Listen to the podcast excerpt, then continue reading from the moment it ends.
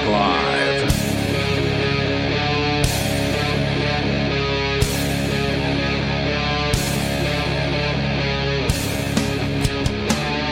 Free Talk Live. Welcome to the program. Phones open. If you want to join us, the number 603 283 6160. That's 603 283 6160. And in the studio with you tonight, you've got Ian. And Bonnie. Of course, you can bring up anything you want. That is the point of the program here on Free Talk Live. And normally I'm on the Saturday night show, but we took the day off. Uh, Bonnie, you and I went to the Libertarian Party convention. Uh, the, the not the national one, but the New Hampshire one, because honestly, I just don't care about the National Libertarian Party. I focus, Me either. focus my efforts here in New Hampshire, and it was a really good convention. Normally, I it was your first time ever going to any kind of like political convention, and I told you this is going to be awful. this is going to be the worst, most boring thing you have ever attended. And was it? No, it was pretty fun. Yeah, I was surprised actually. I was pretty shocked at how entertaining the the convention was, and and not in an in a dramatic fashion, which is kind of what I expected, because I guess there was some sort of a dramatic fallout between some of the Libertarian Party members. Libertarians are always arguing with each other on the internet, but it actually boiled over into real life apparently over the summer of 2021. And so I fully expected to be, there to be like some sort of crazy struggle for power in the uh, the Libertarian Party of New Hampshire, which is a silly thing, right? Because it's it's just the third party that don't have any power. Yeah, I'm But- happy that it didn't happen because I felt like it might end up really cringe. Yeah, and it didn't happen at all. Uh, I mean, there were maybe a few people there who were particularly against whatever was going on, but they were like no more than three of them, and they had no influence uh, whatsoever on the. There was no reason on. for them to even hold up their red voting. Yeah, they were flags. just getting getting crushed, and they didn't they didn't make a big stink or anything like that. So there wasn't any kind of real like drama. It was just they weren't voting with the rest of the group, and certainly that's their prerogative. I mean, by no means should you feel obligated to vote with a group. But what I was really happy about, and we'll get into the truckers, by the way. I do want to talk about what's been happening in Canada, especially if you've been paying closer attention uh, than we have, because again, we were in the middle of this convention uh, over the weekend and in the middle of a snowstorm at the at the same time. It was an interesting weekend uh, here in New Hampshire. But the thing I really took away from this convention is that the Libertarian Party in New Hampshire is alive and well. There were probably 65 attendees and there's more if you include the kids that they, they brought. Some some families brought their, their kids with them. There was kind of like a kids play area up there, but 65 adults, members of the party who could vote at the, the convention. And that is a pretty good turnout for a, a state this small. It's it's not the like a record or anything like that, but it does show that there's a healthy interest in in the party. And I think that that's a good thing because the Libertarian Party when it's doing what it's supposed to do is a tool to get the word out about freedom. And I understand that I'm not the only. I, I, there's different opinions within the Libertarian Party about what the purpose of the party is. Well, what else would it be? Some people believe the Libertarian Party's purpose is to win elections. And so, in order to win elections, they believe that they should water down the party's principles Oh, I see. that they shouldn't be, you know, talking about all of the different perspectives of the issues that, you know, the, the non aggression principle, which is the basic principle of libertarianism, how that applies, what it really means. And there's just certain things that they just don't want to talk about. Um, so this Libertarian Party in New Hampshire seems to be willing to address the hard issues. They're willing to keep their message principled, which is one of the reasons why I, I quit the National Libertarian Party in 2008. I walked away as a life member. I'd paid like, I don't know, $1,000 or something like that, maybe more. I don't remember what it was. It was expensive in the uh, the early aughts to be a life member uh, of that party, and then I walked away from it in 2008, and I resigned my life membership because to me the messaging of the party was not principled anymore. It was not adhering to the uh, the principled ideas that had brought me in, that had got me interested in the party. And then, as if to prove the point, the party went ahead and nominated someone named Bob Barr as their presidential candidate. Now, that name may not ring a bell to you, Bonnie, Uh, well, it does because I've heard you talk about him, and you said he was a drug warrior. He was. He was like a Georgia. I think it was a congressman, U.S. congressman from Georgia, and he was a drug uh, warrior, and also he worked for the CIA. Oh my goodness! I think he might have been the director. so he was just an open Fed. Well, supposedly he had changed his mind, but you know, in who knows what what the truth is about him. In um Christian like conspiracy circles, which is so random, but like my parents are always listening to like conspiracy theories that are Christian oriented. hmm They're always like they always have some I used to be in the CIA and this is what I heard. I'm blowing the whistle and I've been talking about it for 20 years and they haven't come after me and there's like aliens in underground military bases and stuff like that. And I'm always just thinking whenever they come out and say like I used to be in the CIA, it's an automatic red flag to me. Like I just automatically think whatever they're saying is BS. It's BS. Yeah. Yeah, you certainly cannot trust a CIA agent. The old saying is once you're in the CIA, you're always in the CIA. Like you don't get to Just get out without not- dying or yeah, something. not be disaffiliated with them. So anyway, apparently Bob Barr was originally in the CIA. It doesn't say he was a director of it or anything like that, but he did work for them. And the, the Libertarian Party saw fit to nominate this person to their presidential ticket. That's insane. And then you've probably heard of Gary Johnson. Yeah, I've heard of Gary Johnson. That when I became a libertarian, he was running. Yeah, he was a little bit better than Bob Barr, but still another former Republican. Bob Barr was also a Republican. Gary Johnson, a former Republican. In his case, he was a governor in uh, the state of New Mexico. And uh, not a very large improvement over Bob Barr. So the Libertarian Party nationally has just been poor at its messaging. And, and I'm just giving the presidential examples as the largest examples. Their issues, like where, wherever they would release a press release, they were just really lame.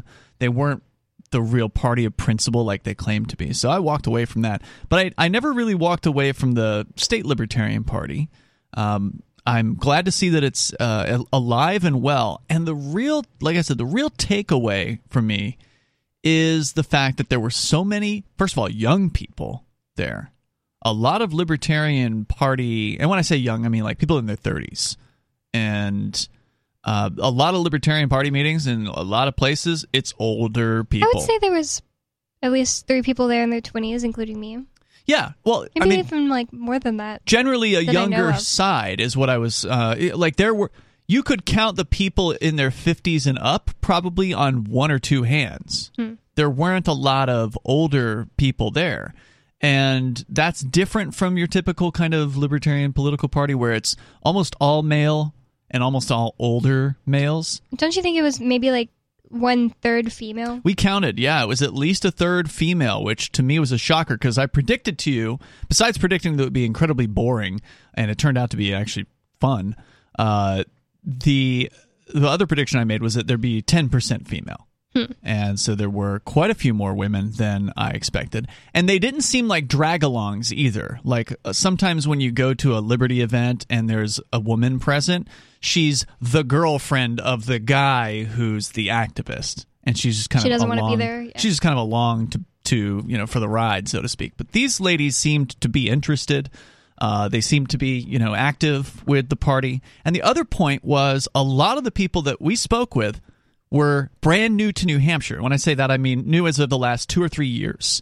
Uh, there were a ton of people like that that had just moved due to COVID or a year before by chance or whatever, and they are involved in the party here. And I think that uh, that's a good thing because it does show that we are getting some new blood here, and they're they're not just moving in and being quiet. They're moving in and they're getting active, and uh, it's ex- it's an exciting time to be here in New Hampshire. Uh, Jeremy Kauffman, who is the founder of LBRY and Odysee, that's the streaming platform uh, that we're on primarily at watch.freetalklive.com or video.freetalklive.com. He got the nomination for the U.S. Senate uh, race, so it was a pretty big thing. Uh, I, I really I thought it was great. So coming up, we're going to get into what we didn't get a chance to talk about, at least because I wasn't here. I know they did discuss it to some extent. The Canadian trucker protest, the convoy that I believe is still occupying the capital city there in Canada. And we will continue. Your thoughts are welcome. Our number 603 283 6160. It's Free Talk Live.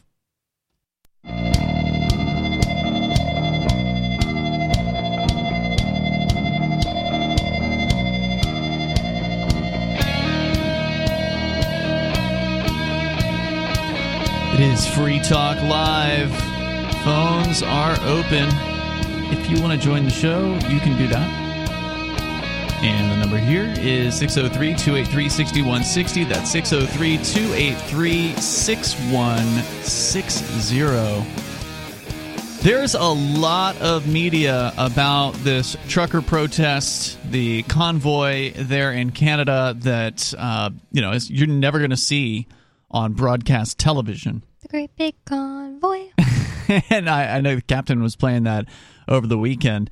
Uh, the uh, I got some videos here. I got a few clips that I, I, think are worthy of showing. One of them is with a truck driver who's uh, standing outside his trucks.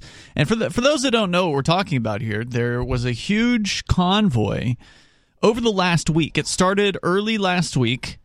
Uh, on the west coast of Canada, it went from Vancouver, Canada, and British Columbia on the, the, the west coast, and all the way over to Ottawa, which, I mean, I don't think it just started in uh, Vancouver. They well, were that's where reportedly the people from the West Coast started, and then others yeah. joined in, right? So they didn't. Yeah, but the people on like the side of like Montreal came from Montreal, so they didn't really yeah. join in. They just all went to Ottawa. Sure, there's no doubt about that. But the the furthest drive was from the West Coast, and there were a large number of trucks that went all the way across the country, basically to. I mean, not not completely all the way, but to the uh, Ontario province where Ottawa is located, and that is the capital of Canada. And they converged over uh, the last few days. Uh, it was the 29th was the official day, but a bunch of the truckers were there on the 28th, and they were already occupying the streets on the 29th.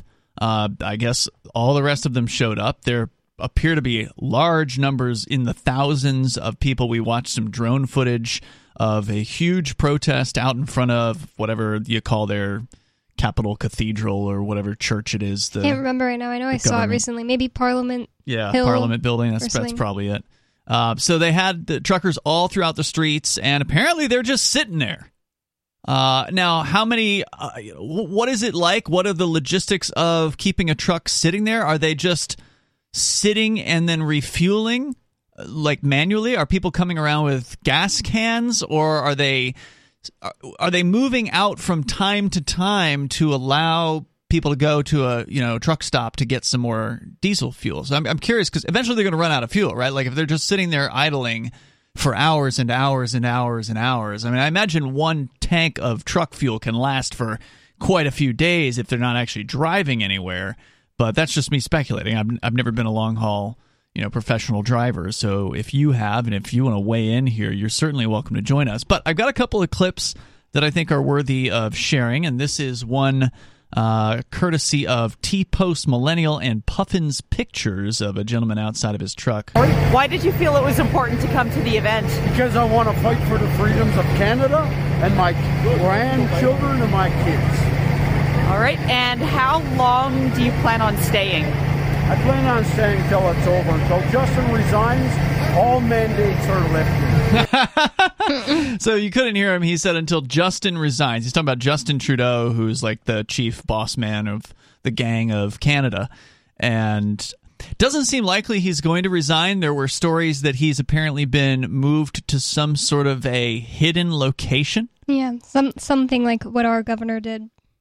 Oh, you mean uh, Chris Sununu here in in New Hampshire? Yeah, when there was a group of protesters peacefully protesting outside his house and he disappeared with his family. Yeah, that's right. They have like some other house. He probably owns more than one home. Uh, they had some other location. I don't know if it was like a government safe house or if it was just his other house in northern New Hampshire or something like that. But we didn't know where he was going. Uh, in this case, protesters and trucks did attempt to go and visit uh, Justin Trudeau's home, and surprise, surprise, the streets were blocked by yeah. the government police department. I think they're the RCMP there, the Royal Canadian Mounted Police, if I recall correctly. But let me continue with this interview. All right, and what would you say to Trudeau if he was here right now? I would ask him if he's going to listen to the people and let the people have a choice. Because we don't have a choice in his legislation. Awesome. Uh, anything else that you want to add? Freedom! So there's that guy, and then there's apparently, according to Rebel News, they've got a website they put up, convoyreports.com. Uh, and I don't know if this is a Canadian news organization. I think like it a, is because I think it's um, Gavin, the guy that used to be on Vice. He's Canadian, and oh. his name's Gavin oh. something, Mick something. McInnes. McInnes. Yeah. He's the Proud Boys founder. Yeah, and I think it's his. It's his website. He does Rebel News. Well, uh, they posted this video. It's about 40 uh, seconds long, and it's supposedly a group of truckers in what appears to be some sort of a bar establishment, presumably in Ottawa, having uh, sort of an open discussion about what to do next. I'm with you. There's no weakening, guys. They can no leave. Weakening. They can leave. But the only way I'm leaving is in a cruiser. Yes. There you go. That's pretty hardcore. Hmm. All right, so this guy says he's only going to leave if it's in a cruiser. That means he is intending to stay so long that the government will arrest him eventually. Hmm. I saw a video of a cop freaking out at some truckers. It looked like right in front of the Parliament buildings uh, really? because a ambulance was trying to go through and there was like no way for the ambulance to get through. I don't know if it eventually did. I feel like uh. maybe they just said, "Hey, let's make a fake emergency so that way we can be like, you guys need to move because we can't even get ambulances through because of these truckers. That's a great point, Bonnie. It certainly wouldn't be. I wouldn't put it past them to do something fake like that. There's... Yeah, like do do they is the only route to this person in an emergency um, through Parliament Hill specifically. It, it is a strong position to take for the, the the advocates of clear streets to say that well you know people need to get get to places in a rush sometimes, and these guys are stopping that. Um, I, yeah, that's a tough one because it is the reason why I'm generally against blocking streets. Hmm. Like as a as a somebody who's been to a number of protests, uh, if someone pr- proposes the idea of walking slowly or blocking a street, I will speak against it generally, uh, simply because it does look bad. It it tends to not win you friends from the average person. If what you're trying to do with a protest is reach out to the average person, like you've got signs, right? So presumably you want them to read your signs and think about them and maybe like them. Uh, if you're bothering that person, they're not going to like whatever it is you have to say. Yeah, not- honestly, I wouldn't really care what somebody was trying to tell me if they were blocking my way to work. I'd right. get really annoyed. So, uh, so we're on the same page on this. Mm-hmm. I'm generally against blocking streets. However, I totally understand why these guys are doing what they're doing. Yeah, I didn't think of it in the same way as like the people in Austin, Texas when I lived there that were just standing in the street for Black mm-hmm. Lives Matter as if that did anything. I was I was like seriously if I'm driving around trying to do Uber Eats and there's someone standing in the street I'm going to run them over. that probably won't work out really well. Probably wouldn't. Uh, if if Glad that didn't that. happen, but, but, but there are but, a lot of people that think like that. But I didn't think of this truck convoy thing in the, in the same, same way, way until just now but it, I only didn't think of it in the same way because they're specifically targeting Parliament Hill, which That's I googled true. it. That is what it's called. Yeah, I and, wonder um, how many blocks they are. You know, even though they're targeting Parliament Hill, there's a lot of trucks there. So, yeah. how many city blocks are they actually occupying? Because purportedly, there are hundreds to thousands of trucks uh, in attendance for this thing, and mm-hmm. how many of them are still there today? That I'm not sure about. There's more coming up.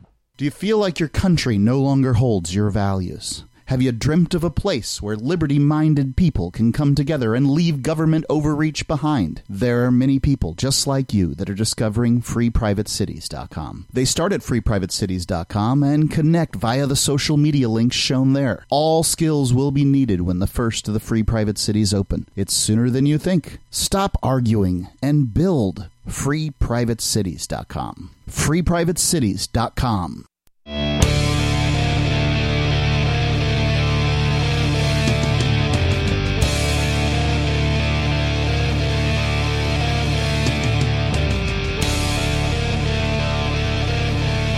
It's Free Talk Live. The number, if you want to join the show, 603 283 6160.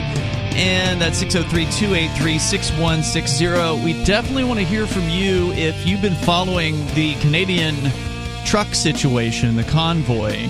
Uh, that is, I guess, is it still a convoy if they're parked? anyway, they're apparently still there in Ottawa, although we're getting some mixed information, which is to be expected since we're not actually there. Uh, you just saw a video, Bonnie, of a guy showing major construction equipment that had been placed in strategic locations at intersections in uh, supposedly in Ottawa to block truckers from getting through to those areas. Yeah, they were empty streets, but you could hear tons of honking just in the, In the di- background. uh, near background, but Right. not in view. So they're around, they're somewhere, uh, and a bunch of them are still there apparently. Also, allegedly, I'm I'm reading a Reddit thread here, and of course, Reddit is populated by mostly leftists. Uh, and socialists, and so there's a bunch of crying on this thread about what's going on in Ottawa. But they are claiming here that law enforcement hasn't really done anything yet. Well, Um, and I also just saw a video of a, a Ottawa police officer, and he was wearing all his uniform and everything. They were walking down the street, uh, talking to a guy filming him, and he says, "Hey, uh, how are you feeling today?" He was like, said something that sounded super Canadian. I couldn't Mhm. understand him, and then he says, "Doing great. I love uh, supporting people exercising their uh, right to protest peacefully." Interesting. I mean, it's just one cop, but Yeah, and so the, if they're not making arrests yet, that's a good thing. Although some are saying that the reason why they're not doing that is because they don't want to quote unquote incite people. well. They're around a bunch of big truck drivers who could very well make life difficult on them uh, if they felt like it. So, what were you going to say? Well, there's that. But also here in Keene, we know that the entire police department does not want to enforce stupid mask mandates. Maybe the Ottawa police are just tired of it too, and they're like, hmm, maybe this will work.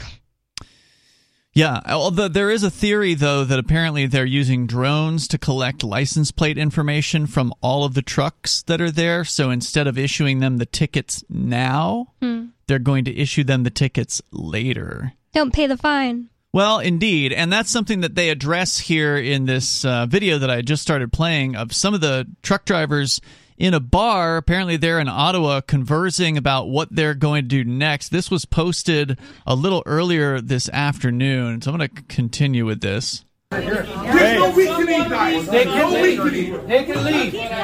But the only way I'm leaving is in a cruiser. Yes. There you go. You know what? You 100. percent That's right. You know what? Who's with? So who's gonna stay? I'm Who's staying. staying? Who's staying?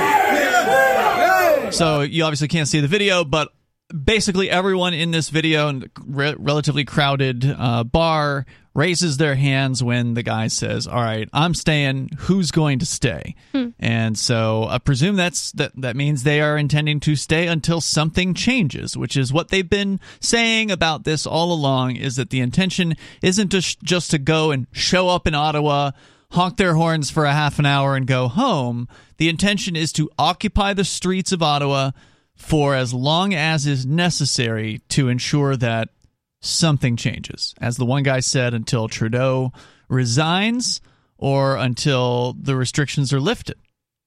And those are pretty big asks. It's not going to be easy for them to, you know, accomplish this. But then again, nothing like this has ever been tried before in any sort of sense, at least not in North America. There was attempt uh, an attempt at this in Australia several months ago. It fizzled out. There wasn't really very much uh, accomplished with it. Apparently, the Australian truckers may be trying again. There's talk, by the way, that the American truck drivers are talking about a coast to coast ride going from California uh, all the way over to Washington, D.C. Well, you know, it's it is peaceful, as in not violent, and they're not blocking something like a freeway. Like if you're just blocking a few or. City several blocks. city blocks. Yeah. I mean, the people who live among, um, you know, around there, like in apartments by Parliament Hill, I don't know. Maybe they kind of deserve this. That's an well. I don't know if I would go that far, um, but I- it's definitely look. You're in a city. Yeah. Y- you decided you wanted to live in a city, so you're used to noise. Now, obviously, you're not used to constant honking, but anyone that's lived in New York City, for instance, or a large city knows that at pretty much all hours of the day and night, there are sirens blaring. There's, you know, tr- there's noise from the streets, and it's a, a very cacophonous kind of place to live. But You- as far as getting locked in, there's still walkable to food and sh- uh, and water. most it's cities not are like very walkable. I it's mean, not like you know some truckers parking outside some people's homes in the country and blocking them in to where they can't No. get out of their country house, these people can get out onto the sidewalk and walk to Tim Hortons. right. Which, for listeners that don't know, Tim Hortons is kind of like the Burger King or or uh, Dunkin' no, the Dunkin' Donuts. Donuts, yeah, like coffee. They've got other things besides Mm-hmm. coffee, but yeah, breakfasty kind of croissants and donuts and things like that. I want to try it so bad. You've never been to Tim Hortons, huh? I've never been to Canada. You're not missing anything. No. It's just, you know, your standard donut shop. Well, I watched a video of a Canadian girl trying Dunkin' Donuts for the first time recently, and she said, mm, "It's just like Tim Hortons," and her friend agreed, "It's just like Tim Hortons." So Yeah. it's probably not great. Did, I think Burger King bought them or something, or I think there was some sort of a merger. That actually does them. sound familiar. I think you're right. Anyway, if you want to weigh in here, uh, we, we would love to hear from you on this. If you've been paying attention to what's been happening in Ottawa, Canada, or maybe you've been watching what's been happening in some of the other countries. There have been videos from other places around the world of uh, professional drivers coming together to do something similar. Now, whether they've got the, the same numbers, I don't know. Again, there's just been there's so much to follow. Uh, it's actually a little overwhelming, and that's a good thing. So again, you have to kind of know where to look, and one of the things that you can search for, I th- somebody sent me an email about this. If you are looking for videos and such, Freedom Convoy 2022, all run together as one word, Freedom Convoy 2022. If you search on Twitter, you'll come up with a bunch of posts. So let me finish this video of the truckers having their uh, their meeting about what's next. Their tactics are we're surrounded. Yes. Trying to make us weak. You're Yes. trying to get under It's our all skin. morale, Alex. It is Keep not up the morale. We already started. Yes, the ones that want to leave can leave. If you're worried about funds, the GoFundMe will pay the fine. Alex. All right, so that's uh, that's a disappointing thing to hear. But then Yeah. again, we're not dealing with professional activists here. We're talking about people that have probably never done anything like this before. This is their first time going up against the state. Actually, I just ha- hatched a f- theory. Oh, Um, apparently, this is like a record number of money f- raised on GoFundMe. That's what and I've didn't heard. they freeze the the fundraiser? They freezed it, but they eventually uh, allowed some of it, really? but maybe not all of it. I saw that on this Canadian. Uh, my- my Canadian friend sent me a Canadian Instagram that's following this pretty closely, Huh. so that's what where I'm getting every all of this from. Um, but I just hatched an idea. What if this is some kind of money laundering technique by the Canadian government? They had th- these millions of dollars. They needed to launder it. They sent it to. They made up this convoy. They sent all that money to the GoFundMe, and now it's going to get paid back to them through fines. So that way, that it's now laundered. That's an interesting theory. I don't think the government has to worry about laundering their money because they don't investigate themselves. True. So it doesn't really matter. Uh, but uh, here's the, uh, the final thoughts from these guys. They can issue us a ticket for, for a Highways Traffic Act. That's all they can do. Bring on the ticket. Really? What did he say? He says all they can do is ticket you under the Highway Traffic Act. Bring on the tickets. Now, I'm no expert when it comes to Canadian law. Um, I don't know much about it. I know their judges wear those wigs. Really? Yes. But that's about all I know about the Canadian system. But it is a Western judicial system, it's a Western system. And so I would be surprised if they didn't have disorderly conduct in their statutes. And disorderly conduct, at least here in New Hampshire and in you know the United States in general, one of the reasons the disorderly conduct statute was written was to deal with people blocking the streets. Well, drunk people arguing about the law are usually wrong. And again, these guys aren't expert activists. If you want to weigh in here, you can join us. The number 603 283 6160. One of the critiques of these folks. We'll get to that coming up.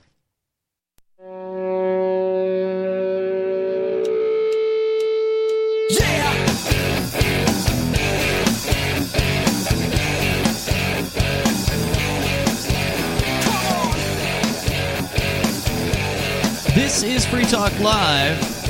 You can bring up whatever you want here. The number is 603 283 6160. We're covering the Freedom Convoy in Canada right now. And some are saying that it may come to the United States. At least I saw a video from one truck driver uh, announcing that this is going to be a thing here in the United States soon. That they're going to be going from California to Washington D.C. There wasn't a time frame. Not sure, you know, what the details are or where we're going to hear about those first. But if you've heard anything you want to share, feel free to join us. It's Ian with you tonight. And Bonnie. And also uh, check out Bitcoin.com if you want to get into the world of cryptocurrency like Bitcoin and Bitcoin Cash. Just click Get Started at the top of Bitcoin.com and you'll find some introductory videos there that will uh, teach you the basics about things like decentralization and you know blockchains. What is all that about? Start over at Bitcoin.com and click Get Started at the top of the page. Also, if you're not new to crypto and you want to get the latest news headlines, they've got those every single day over at news.bitcoin.com. That's news.bitcoin.com. Uh, we've just been kind of playing some clips that I stumbled across. By no means is this.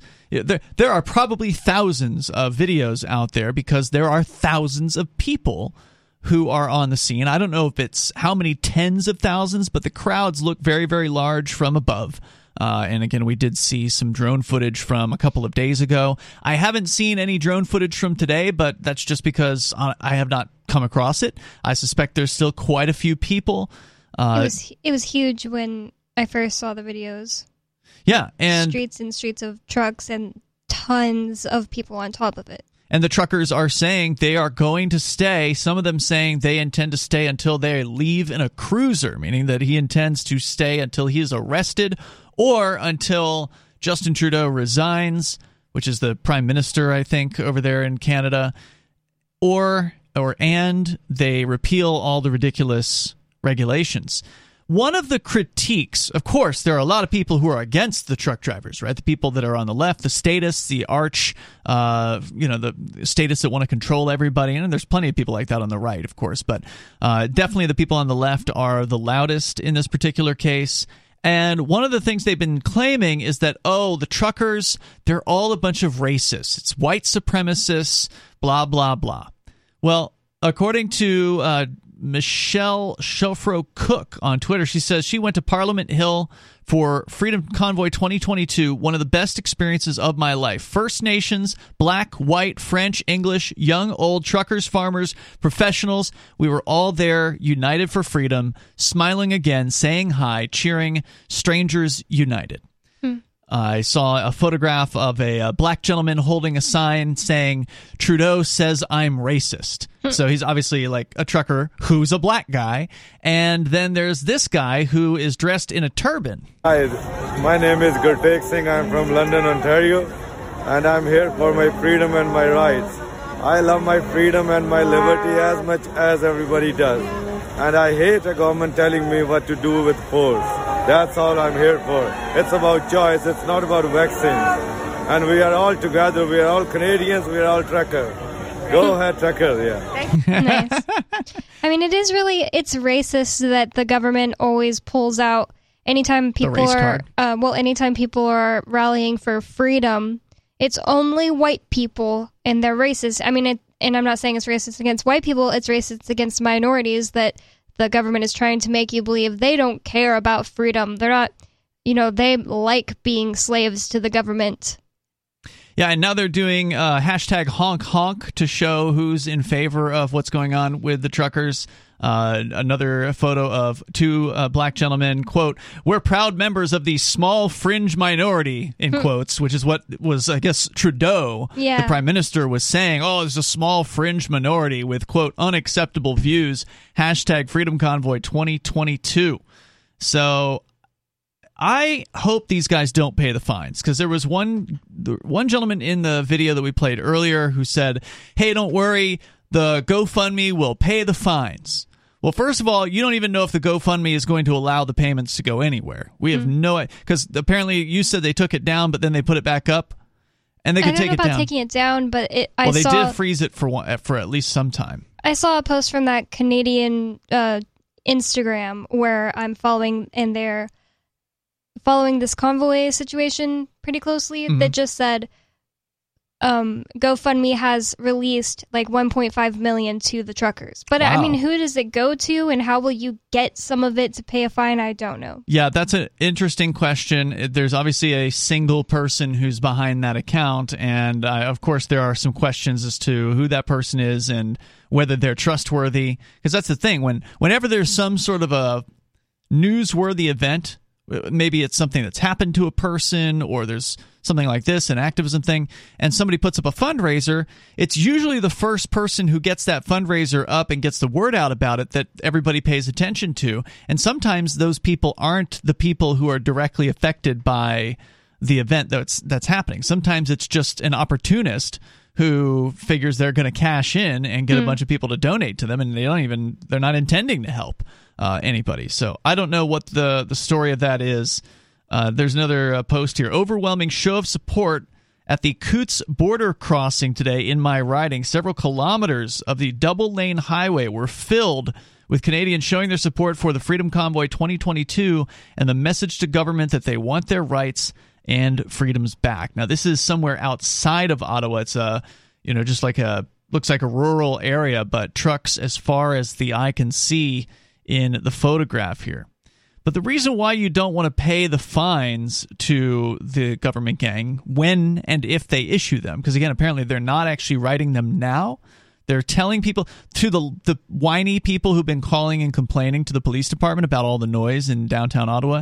They're saying they don't want to enforce the laws right now because of potential resistance, because it could incite a riot or you know the cop could get jumped by whoever's down there. That's what they're claiming. So And basically, they're admitting they don't have the power to overcome if if enough people rise against them. That's that's what they're doing. Well, now of course the those who are complaining are saying, "Oh, well you guys had plenty of notice. You should have had the military there. You should have been prepared for this."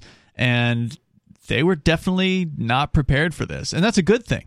You know, it definitely shows that the government is inefficient and they suck at everything that they do. And everyone should just stop listening to them. Don't if you don't want to do something with your restaurant, like force your customers to pay ma- or wear masks, don't do it. Exactly. Don't do what they tell you to do. And when they finally issue a fine to you, don't pay it. Because if you pay their fines, even if it's being done with donated funds, so it's not like your own money, you're still encouraging them. So it's like with a bully, right? Like the bully comes and tells you to give him your lunch money. Well, if you give him your lunch money, he's going to come back for more. Whereas if you never give him anything, then he's just having to risk a fight every time for no payment. I mean, it's just not as likely that the bully's going to continue in those circumstances. But here's what a uh, person on Reddit has to say in the r slash Ottawa convoy mega thread number 27. And kudos to one of our chatters over at chat.freetalklive.com. Chantel uh, posted this up there. This is what one of the people who's whining about uh, what happened in Ottawa. Mr. Luloff, he wrote to his city councilor. After this past weekend's event and the continuous actions of this convoy, the lack of law enforcement and bylaw enforcement is unacceptable. I am writing to you today to inquire as to why the local bylaws, provincial and federal laws, are not being applied to this convoy of truckers.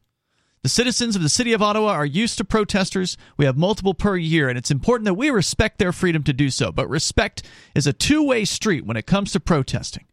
They cannot come into Ottawa, vandalize the downtown core, urinate and defecate in the snowbanks, and Ew. excessively honk their horns throughout the day and night without consequences. But so far, it has been without consequences because the city of Ottawa and the Ottawa Police Force are not doing their jobs and enforcing the law. Now, I do wonder about the urination Yeah. and the defecation claims because if you are doing a protest and there's nowhere to go, like if no business is open to you to use their restrooms and no one, you know, brought in a bunch of porta potties, then what do you do? Eh. If your intention is to stay in a place, you're going to have to go at some point. I mean, the truckers should have thought of that when they decided they were gonna take a truck somewhere and uh stay there for however long they're gonna stay there. They should have thought of somewhere to pee. Yeah, and and that is important to kind of scope out a territory before you go and see like all right so are some businesses open can i go in and you know buy a cup of coffee from a, a convenience store or whatever Every time you pee? well maybe not coffee but a piece of candy or hmm. whatever i mean if that's what you have to do to do a protest then it's you know a buck every time you a dollar to use the bathroom sure I What mean, if there I'll is do that. 50,000 people there? There's definitely well that's another good point. And like yeah. one gas station. it is a city, so there's probably some businesses, but whether or not they're open to the protesters. Free Talk Live's video archives have been on LBRY for years. LBRY is an uncensorable, decentralized, blockchain based media sharing protocol, and we're big fans of it here on Free Talk Live. In 2020, LBRY launched Odysee, a video sharing website to compete with YouTube, and it's really taking off. Now, with over 1 million channels, many of whom are disaffected YouTube creators. During YouTube's crackdown for not toeing the government line on COVID, the Free Talk Live YouTube channel started receiving strikes and could be completely taken down at any moment. Thankfully, Odysee started offering live streaming, so we're now streaming live every night and posting our video archives permanently to Odysee. You can watch live or anytime on our Odysee channel by visiting video.freetalklive.com. If you want to go all in, download the desktop app at lbry.com, and then every video archive you watch, you'll help seed and keep it online forever. At minimum, we ask you visit video.freetalklive.com and follow us on Odysee today. video.freetalklive.com.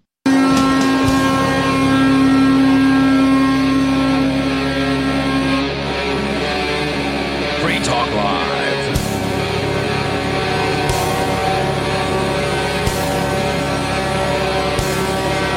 You're listening to sounds from a channel Viva Frei, F R E I. He was there apparently today. This is a video posted to his channel. Looks like a fairly popular YouTuber with over 400,000 subscribers. Uh, posted this video just a couple, maybe two or three hours ago. So there's still a bunch of trucks that are outside the Parliament building there in Ottawa. Because again, you know, you don't get good reporting from the mainstream media. You it requires an actual human being to go down there and start taking pictures, start taking video of what's really happening. And apparently, what's really happening is uh, there's still a, a bunch of trucks out in front of uh, Parliament in Ottawa. There's a lot of people, a lot of signs. I- I'm not going to say it's packed. There's it's not packed at all as far as the the people that are on the path. Like Anymore? Because it was Right. completely packed. Oh my God, it looked like a thousand people. there were more than a thousand in the video that we saw. If you're talking about the one from a couple of days ago, the Yeah. the drone shot, those were that was thousands Hmm. of people. Now I'm I'm not good at estimating crowd size, so I can't tell you if it was you know fifty thousand or hundred thousand or whatever. But there were a lot of people there. It looks like the trucks have rolled right up in front of the uh, the Parliament building. I don't know. Oh my if- goodness. Yeah, okay, there is. It does appear that there is some sort of a street there, but it's literally right out in front of it, or or at least on one of the sides of it. So there's no shortage of people around in in this footage. Uh, people holding signs, dressed very warm, and a lot of trucks in the streets. So, again, if you've been following this situation closely, we definitely want to hear from you. The number is 603 283 6160. It's Ian and Bonnie in the studio here tonight.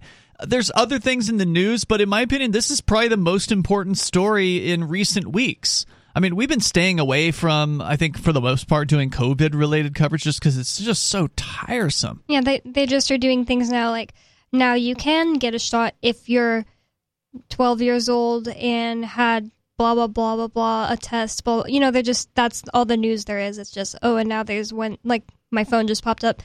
Soon, and maybe in February, the Pfizer Pfi- Pfizer BioNTech will be available for children under five. Oh, yeah. And I guess the big news of the vaccine world today is that Moderna has been approved by the FDA. So, yeah, you're right. There's, It's there's just always like silly that. little things like that. No one Uh, cares about well, anymore. yeah. I mean, we don't think it's important, but the vaccine cult, cult members or whatever are all excited about that. Uh, but I'm excited about the Freedom Convoy and what's happening there in Ottawa. And again, if you want to weigh in, the number 603 283 6160. We were reading a, uh, a critical piece. So, what what's the other side have to say about this? We know that Trudeau, the uh, the prime minister guy from Canada, has been ins- insulting uh, these drivers, acting like they're some sort of a racist group or whatever, a, a small vocal minority, when in fact there's a ton of people involved, people of uh, of all shapes, sizes, and colors.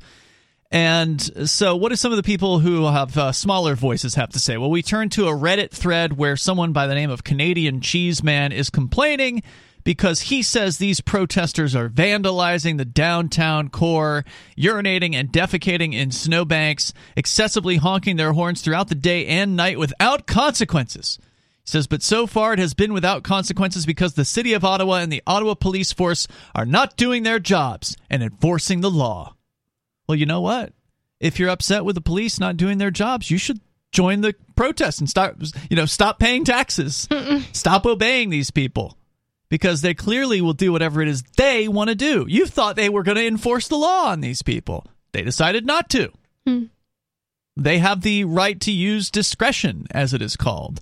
So even if somebody is blatantly violating, in this case, I presume Canada has disorderly conduct uh, statutes. They're blatantly violating the disorderly conduct statutes. There has to be some kind of noise complaint law. If they It has to be in a if city. they have laws against you misgendering someone, they have to have a noise complaint law. Most cities have noise violations, absolutely, especially after a certain time of night. Like, you know, obviously there's construction that goes on during the day in a city, so that stuff is not going to violate a noise uh, complaint, but at, you know, 2 in the morning, those laws are definitely going to be in effect. So the fact that they're not enforcing that shows that they're using their discretion. And this is their right as government enforcers to use discretion. And the reason why they're using the discretion is because they're outnumbered. There are a lot of people that are on the ground here and they're not just truckers they're supporters a lot of supporters just came you know coming in in their normal vehicles. One of our listeners called in a few nights ago and said he was going up there. Uh, he lives in canada. Uh, said he was going to go check it out. I, I hope that we'll hear back from uh, medi at some point and see what it was like on saturday. Maybe he can give us uh, give us a report. But if the police are outnumbered they behave very differently than they normally would. It's th- to them, it's all about numbers. Or if they're being, being filmed, I bet there's lots of cameras. Yeah, absolutely. I mean, anybody with a cell phone has a camera, which is why there's, like I was saying, there's so much coverage of this on social media. Uh, again, you just have to know what to uh, to look for. I think it was Freedom Convoy 2022 was one of the hashtags. That'll come up with a bunch of stuff. But the police are whenever we're dealing with civil disobedience and that's what this this is. I mean this is a mass civil disobedience event and civil disobedience is powerful because numbers matter. Numbers are all that matter. If you want to win an election you got to have numbers. If you want to have a successful protest not and not be like burned out and beaten out by the police you got to have numbers now, they could have brought in the Canadian military or whatever their equivalent of the National Guard is up there. I presume they have something like that. Uh, they could have gone to the max with militarism on this, and surprisingly, they didn't. Yeah, I was afraid that they were gonna kill people or something with the military. Yeah, I'm really glad it, it didn't end up that way. Um, now, apparently, they are blocking off some streets. You did find a video about that, Bonnie, but it's not clear In the video, it widespread that is. doesn't look like it's like the main street of No, it's not Parliament right by Hill. Parliament, no. Yeah, it looks like uh, further away, and you can he- still hear so much honking in the background. There has to be some a big amount of trucks somewhere in the distance. Yes, it's not clear what their intentions are with those uh, street blockages, but they have moved some construction equipment in the way of It the would- intersection. It would make sense if there was streets around there where they were making it to where like nobody can drive right there because if an ambulance needs to get by. That, but what about the makes sense. ambulances that need to get through where the construction equipment is? Hmm. Well, it's not unmanned. They can move it. Oh, it's were like there people standing around it or something? yeah, there was. it was Ah, like it's okay. like big giant tractor Yeah, things. yeah. Uh, if you want to weigh in here, 603 283 6160. Back to the critic here. So, this is the guy who's upset. He's mad because the police aren't enforcing the laws that he wants them to enforce. He says, I understand there may be some hesitancy to enforce due to possibly inciting violence. But how long has the city of Ottawa known about this convoy coming to Ottawa? We had weeks to prepare for a response, and we chose to do nothing to prepare for them. And now look at the current situation. Now, Mr. Watson, I don't know who that is, doesn't want enforcement because it may cause incitement. This is the consequence of not preparing for this convoy. How can the citizens of Ottawa call the bylaw when their neighbors aren't cutting their grass and get a response with a possible fine? But not when a convoy of trucks are parking on sidewalks, blocking roads, running red lights, and honking their horns excessively. Wow, he just figured it out. The cops are there to generate revenue for the city, not to do whatever he thinks they should do for him. Yeah, exactly. Somebody who's getting a, a, fine for cutting their grass is all alone. They don't have a movement on their side, and they're just going to bend over and they're going to pay the fine. And these guys, and again, I don't think they should, the, the truckers, if they get fined, they shouldn't pay it uh, because again, it just encourages them. But he goes on. He says, "How can the city of Ottawa justify bylaws being applied to a group that lives here, and not the racist, anti-Semitic white nationalists what? that are terrorizing the downtown core?" Is Whoopi Goldberg anti-Semitic now because she said that the Holocaust wasn't about race? Ooh, that sounds like an interesting story. Uh, the number, if you want to join us here, 603 283 6160. Yeah, would they call a black lady anti Semitic? Well, in this case, this is obviously a person who has not bothered to actually go and, and meet these people. Hmm. This is someone who has not bothered to go down and spend even 10 minutes walking around and talking to this large crowd of people, this diverse crowd of people uh, out at the Parliament building. He probably just flipped on the news to hear what they say Yeah. he should think about them. Or he's been reading other people's posts who also have not gone down to actually talk to these people. The number 603 283 6160. This is Free Talk Live.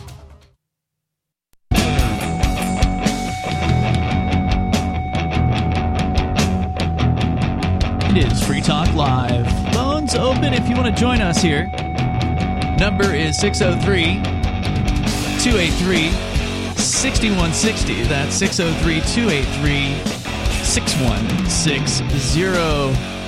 And in the studio with you tonight, you've got Ian. And Bonnie. Do want to let you know about Give Directly. It is a way that you can uh, assist people living in extreme poverty, people living in Bomet and Kilifi counties in Kenya, where we're talking about the kind of extreme poverty where you don't even have running water. That kind of poverty. If you want to help out with those folks, you can give directly to them by going to give.freetalklive.com. In the past decade, Give Directly has given over $400 million to over a million people. And research shows that giving cash to people living in poverty can help drive a range of important changes in their lives, like employment, nutrition, health, and education. Plus, cash allows individuals to invest in what they need instead of relying on aid organizations and donors thousands of miles away choosing for them. So if that's what you prefer, get on over to give.freetalklive.com Free Talk Live will match your contributions up to a total of $30,000. That's give.freetalklive.com. It's Ian and Bonnie here as we continue with more from the Freedom Convoy. I was uh, reading through the convoy mega thread, and it's mostly really negative people. This is on uh, Reddit. So, negative status, people that love the government. Sounds like Reddit. They're really upset, of course, about the fact that freedom lovers are there in the streets because, you know, they like a protest when it's pro government protesters. But no, they don't like it when uh, people that are disagreeing with them are out there. And of course, they talk about people allegedly uh, defecating in the streets, which. You know, San Francisco, that happens all the time. I'm not Hmm. defending that. I haven't seen any pictures of it either. Well, I mean, the odds that you're going to see a lot of photographs of dung in the streets, I don't know. I don't know if I was somebody who was really against this protest and I wanted to go there, out sure. there and take a picture of it. Yeah, that's true. But then again, we don't follow those channels, right? So we probably wouldn't necessarily see that. I'm not going to disagree. Um, I'm not going to deny that something like that has probably happened. Whether it is rampant or not, I think that there's no evidence for that at this time. But obviously, when you have thousands of people in the streets, some businesses are not going to open to those people. Although I would think that they would want to, right? Like if all of a sudden, if you're running a coffee shop and all of a sudden there's thousands of people outside and they're thirsty, you want to sell them stuff. And usually you can tell people, hey, you know, I need a bathroom. Well, only for customers. Hmm. And I think most people are aware that you generally should buy something from the business if you're intending to use their restroom, just sort of as a general courtesy. Uh, I mean, I, I don't think it matters if it's like some corporate McDonald's or whatever, but if it's like a mom and pop business, then yeah, it makes sense to to pick up something. Uh, so you know, it does make me wonder how many of the business owners out there are catering to these drivers versus those that are refusing to allow them entrance to their business.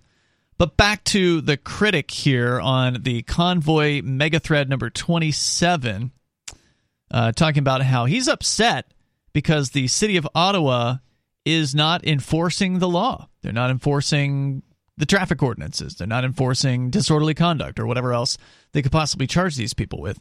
He How claims, does he not realize that it would be impossible for them to do it all? What do you mean impossible? If there really is, is um, as many people as some sources of, are claiming, like 50,000 people, then don't you think it's impossible for the police to go and stop every single one of them and send them all back home with a spanking and a fine? Well, I mean, how many cops do they have? Fifty thousand? No, I'm sure they don't have fifty thousand cops in uh, that that city, but they had talked about bringing in the. I think it was the Toronto police, and there's of course the RCMP, which is their basically their FBI or whatever, the Royal Canadian Mounted Police, the, the National Police Force there.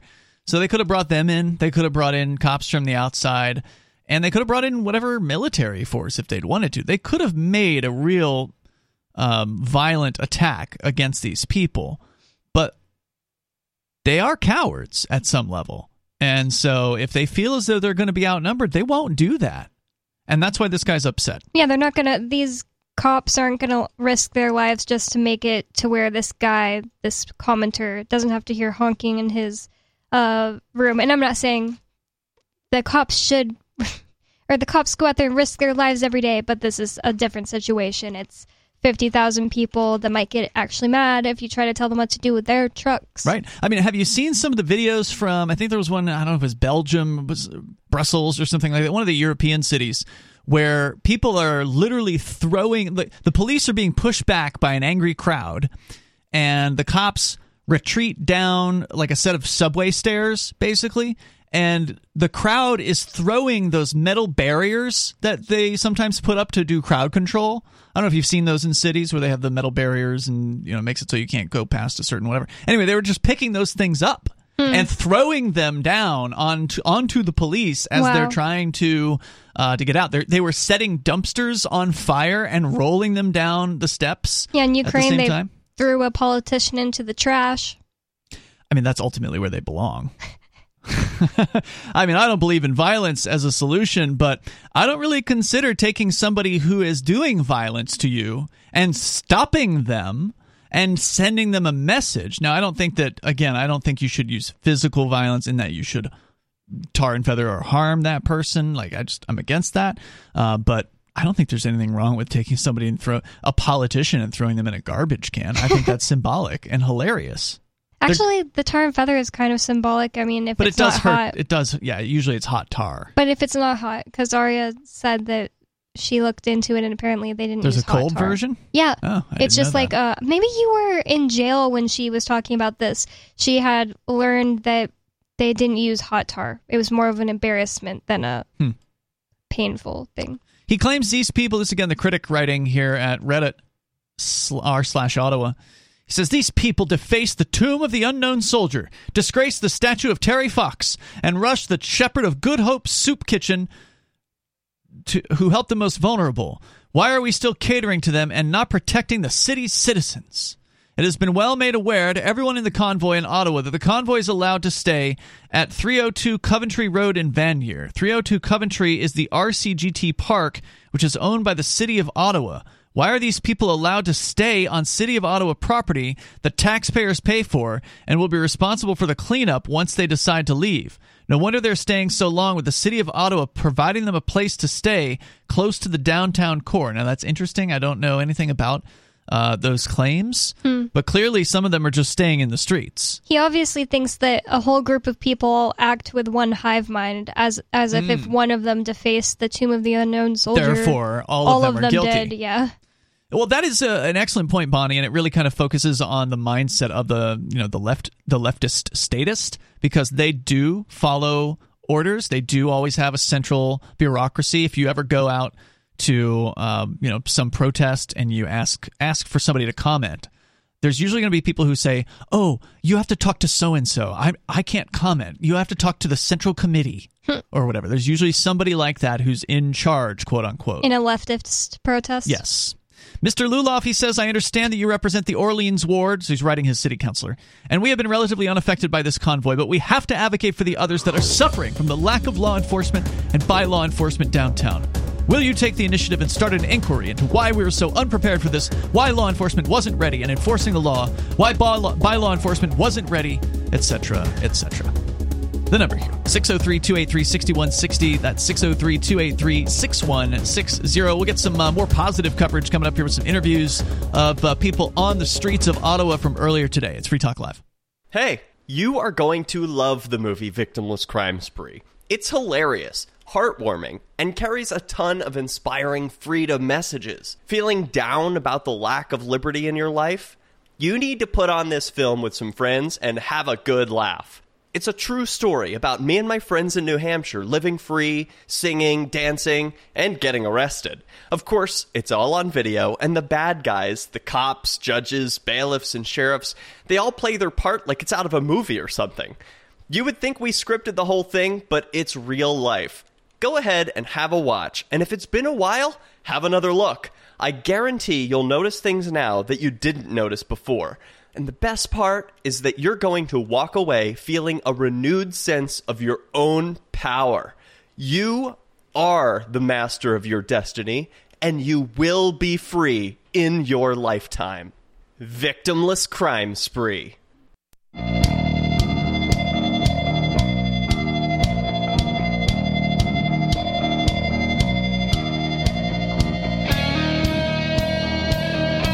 Talk Live. Phones open. You can join us here. The number 603 283 6160. With you in the studio tonight, it's Ian. And Bonnie. And of course, you can bring up absolutely anything that's on your mind.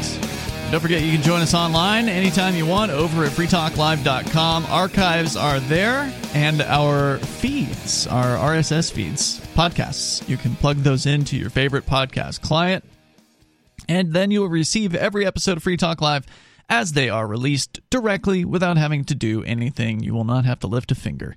Uh, once you subscribe to our podcast, you can go to feeds.freetalklive.com to find those links. That's feeds.freetalklive.com. So, as I was looking through Freedom Convoy 2022, the tag on Twitter, just to see, you know, what sort of posts are out there, uh, did come across a gentleman, Viva Frei, who is apparently a Canadian uh, that wanted to go and check out the convoy for himself there in Ottawa, out in front of the Parliament building trucks parked all over the place, a bunch of protesters. And we're talking about two days later. This thing started officially, if you can call anything official, in this, what is apparently very decentralized protest movement.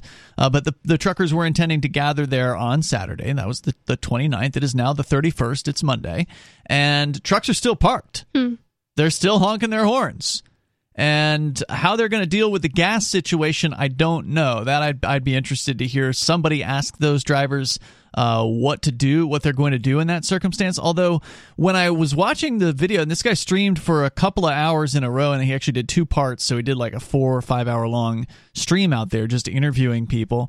There does appear to be at least one lane that's open, or at least it's there's no trucks parked in it. So I don't know if that means that that's a lane where an ambulance could, in theory, uh, drive through because that's one of the big complaints is that oh well what if somebody needs an ambulance? What happens then? Um it doesn't seem like a big issue for the gas to me because if somebody had a container they could and i'm sure most truckers have containers they could just go walk and get it. But then again maybe trucks take too much gas yeah, I mean, how far do you want to want to walk hefting a, a heavy gas container, right? Like one of those little oh. handheld containers that you might get, like the little handheld ones that you get. That's not going to be enough for a truck. Yeah, that's that's going to be enough to run a truck for a very short period of time. Well, there's dollies and things like that. Yeah. Well, maybe somebody's already thought about this and we just don't know how they've, you know, come up with a solution. But if you want to weigh in again, the number 603-283-6160. So I, I found a couple of interesting interviews. Here's one of them uh, where, again, he's just walking around the streets talking to some of these uh, these drivers and the and their supporters. There's a lot of supporters. Not everybody out there is a professional driver, but here's one of his interviews. Talking to, let's see here, 7,000 people now. Oh, well, that's Am I being on the awesome. Yes, just everybody stick together, uh, and things are done when we everybody comes together. That's the only way it's going to get done. How long, how long have you how long have you been trucking for? 15 years. 15 years. And where, where do you where do you work from and out of? Windsor. All right, and across Canada. Uh, no, we go mainly uh, Sarnia, London. I drive dump truck, not uh, you know, but anyway, it's truck's a truck. So uh, yeah, truck's a truck. everybody's just got to stay in solidarity. This is the only way we're going to get this done. Well, it's it's it's making it's making the headlines internationally. I I was at a uh, just at an event and I said Americans know more about what's going on in Canada than Canadians because you just get the CBC lying about it and lying about what's going on here. So You know the CBC is government funded, right? What is the CBC? The Canadian Broadcast Company or Corporation. Hmm. So kind of like the BBC. Yeah, that's what I was mixing it up with. They're very similar. The Mhm. government funds the BBC, and the government funds the CBC. So of course they're going to be lying uh, about this protest. Yeah. And that's all you can expect from the mainstream media, which is why you've got to get to the decentralized media. You got to get to the individual channels and see what's actually going on there on the ground. And uh, this di- this driver is saying here, you know, people have to come together. This is the only way that they can change things. And I I think he's right ultimately. And uh, it's hard to really say if there's a better idea besides like the Free State Project and moving like-minded people together, like how else could you have an effect on an entire nation as large as Canada? Is a massive civil disobedience movement. So I got to say I agree with that sentiment. Whether or not it actually will have the effect that they're hoping that it will have, I don't know.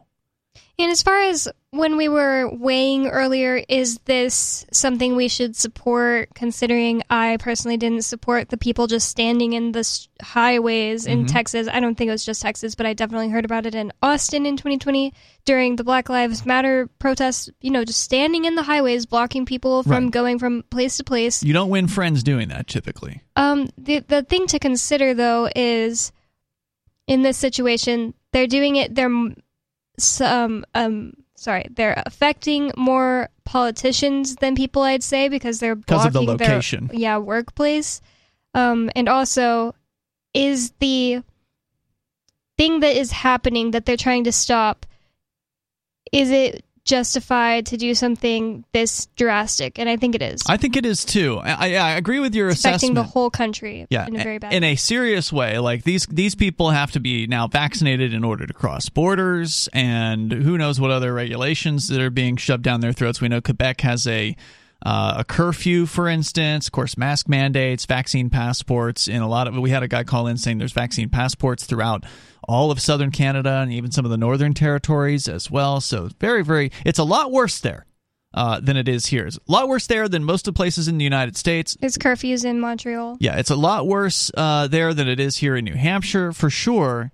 And I got to agree with your assessment on this. This is a targeted protest in a very high governmental area, so it is affecting mostly the politicians, but obviously there are people around. Uh, that are unfortunately having to be subjected to this. So I, I can I feel for those people. Like I can understand not wanting to hear honking horns all night long. I I get that. But as you said, they did choose to move near a government building, Mhm. and if you live in a city, you know you're dealing with uh, you're going to be dealing with some loud noises. And and then from another side of it, Bonnie, these guys aren't trying to appeal to everyone. They're not trying to grow their movement. So like a lot of protests that I've been to, at least as a libertarian, we're doing outreach. We're not trying to change the mind of the the state. We know that's not going to happen. We want to bring awareness to an issue. We want to bring like, you know, jury nullification or uh, you know, whatever other thing is whatever we happen to be protesting in that in that moment. is usually some issue that's fairly obscure and the average person doesn't know about it. And so we want them to know about it. And so that's why we're out there doing the thing we're doing. That's why it's a bad idea to stand in the way of their cars because then they will hate you. They'll hate you before they even read the signs. and then they won't read the signs. Or if they do read the signs, they'll make a note and say, those people suck. Whereas with the truckers here, I don't think that they're worried about there being many people on the fence. I mean, how can there really be fence sitters this far into this? Yeah, two years later, when the government is really ramping up, you know, the restrictions they want to put on Canada. Right. I mean, there may be some who've changed sides. There may be like so like there's the people who will say, "Oh, I, I wore a mask and I got the vaccines, and now they want a third vaccine. Screw this." Yeah. So there are those people who have been kind of pushed too far, and then they they join the other side. But I think for the most part, you are of one belief or the other on this particular issue, and so I don't think the truckers and their supporters are looking to change the hearts and minds of those who are opposed to them. So they don't care if you don't like them. They don't care what you think about their protest. And think what they're going up against. It's the people who are against what they are protesting, not what they're doing, but what they're protesting. Like they're saying, hey, you shouldn't be protesting. This is a good thing. The people are supporting them not being able to support their families or do their job without injecting something they don't want to inject into their body. Or, or you know, some of them have already gotten the vaccine, but they don't mm-hmm. believe that anyone should have to do it by force. By force. By threat. By, oh, you're going to lose your job. So if you want to weigh in here, the number 603 283 6160. We got more from downtown Ottawa in the Parliament building area.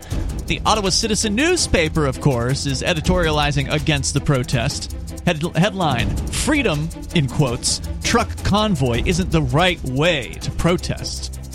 Well, let's find out what they have to say about it. Coming up here, of course, you can weigh in again. The number 603 283 6160, 603 283 6160. This is Free Talk Live.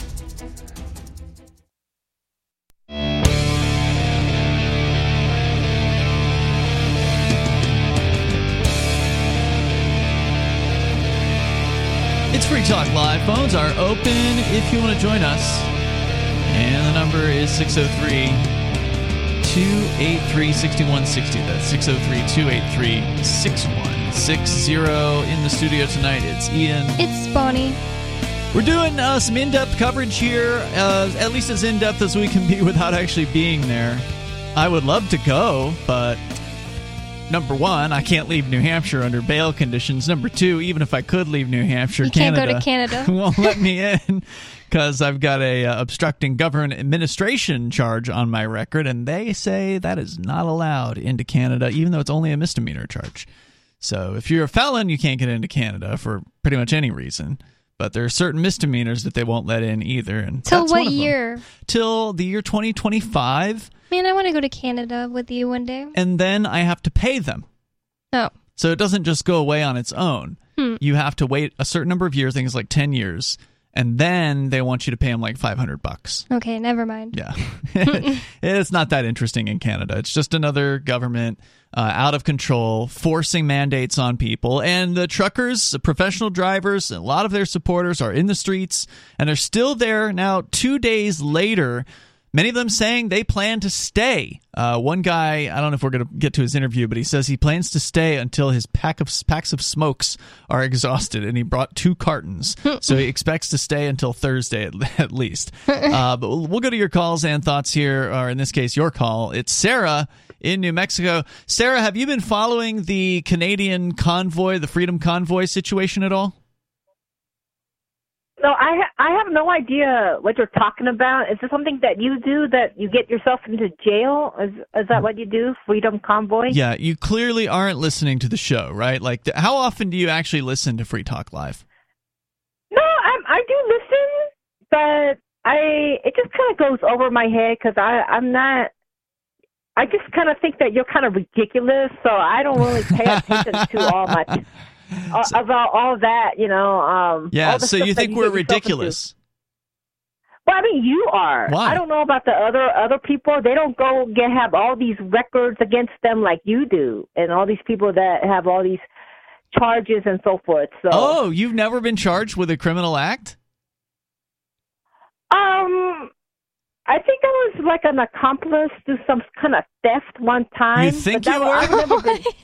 I've never been charged though. You- you- I, I've never. Whoa, whoa, whoa! Hold on. So you think you were an accomplice to theft, but you weren't charged for it?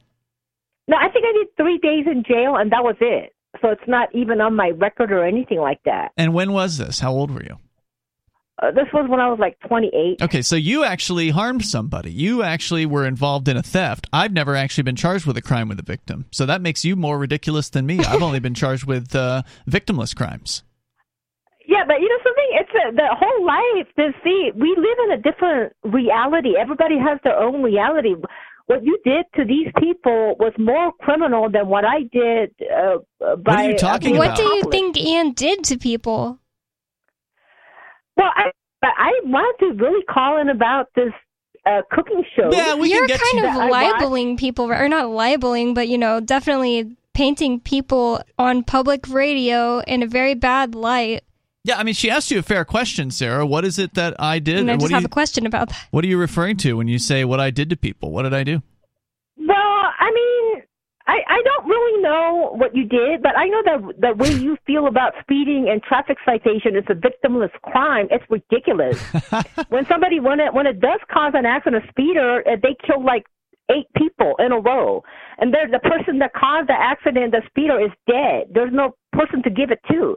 So you come up, I mean, you come up with all this victimless crime stuff that is so nonsense that I I really don't pay attention to what you're uh, complaining about, really. So you don't, pay make much attention. So you haven't heard anything about the truckers in Canada No, that I are. mean I know I know about that, but I I think the truckers they're more their issues is about living conditions because um I've known truckers that have that own their own business. They can't they couldn't make it 30 years ago. It's not about the mask wearing, about the COVID virus and the vaccine. That's that's but like it the is about that. That's the- what they're saying.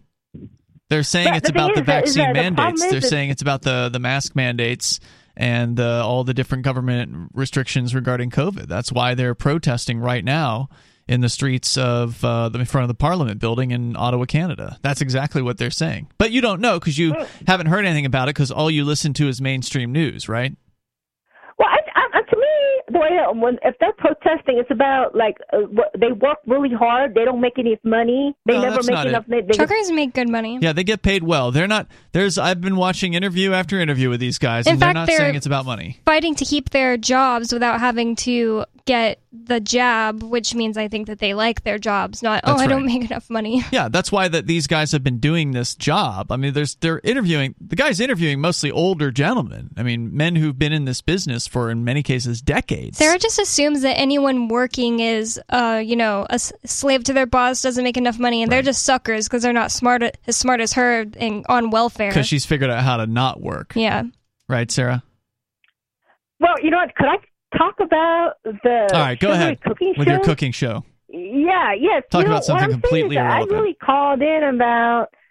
I like watching cooking shows, but in PBS. Yeah, so it's nice when you don't have to go to work. the You just sit there and watch cooking shows all day. Well, not all day, but the thing is that most of it is very sugary and it's very has a lot of dessert spin mm-hmm. to it. And I think that it is being sold because they're being sponsored by the the insulin companies or the sugar companies or people that benefit from people having too much sugary snacks, desserts, and soda pop, all this stuff. And they're producing a culture where people do wind up having insulin and then they sell it for a lot of money. So Bonnie, you I'm- love a good I think conspiracy theory. Do you think she's onto something here? Well, did you see any evidence of this, or did you just think of it? Because I mean, it is kind of interesting. Are there insulin advertisements that air during the cooking shows? But no, no, but but I mean, do you you hear about there? There was a lady either she has to buy insulin or pay rent, and she was asking Obama to no wait, uh, Biden that it's a big life issue for her. I mean, that why are people becoming like that? Why do why do New Mexico has the most obese children in America? We're gonna start asking, do you want milk, water, or orange juice with this ch- uh, children's meal that we're gonna request? And they should request that for adults. Can I recommend water, milk, and juice for you instead of a sugary drink for adults and children? Because neither one of them know any better. She's just rambling at this point. So, Sarah, you have no evidence for your theory. You're you're not saying that there's actually advertisements for insulin companies on the sugary cooking shows.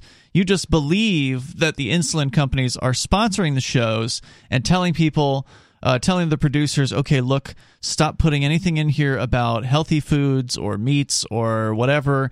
Just put in sugar. Just put in all baking, all I think cakes. that's just as far as a conspiracy theory. I think that that is just too narrow. I think that maybe she's onto something, as in the people who own Nestle probably also own some of these The shows? uh, shows and um, not just shows, but like networks. Mhm. And of course, they want to promote the type of things that they sell. Like, I mean, hmm. I've seen some of these. cook- Nestle is a huge brand, though. they, I mean, they own everything.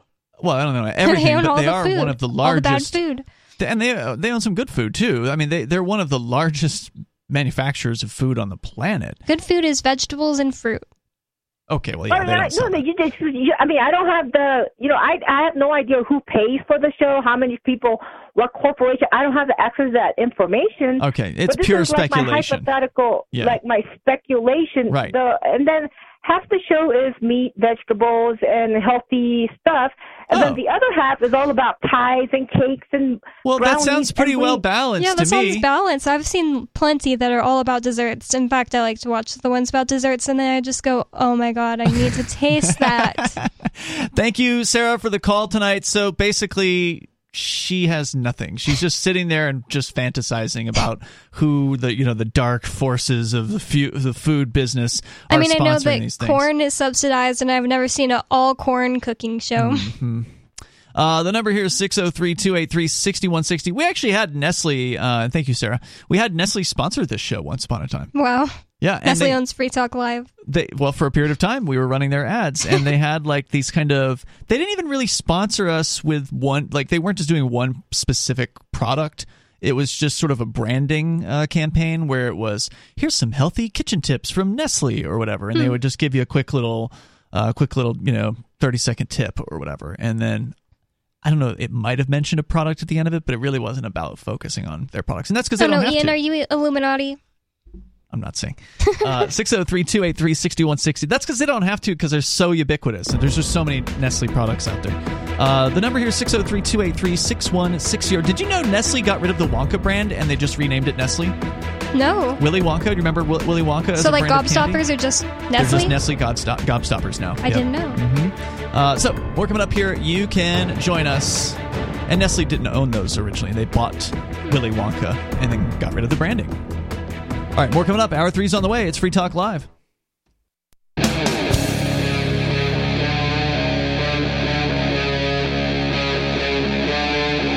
Free Talk Live.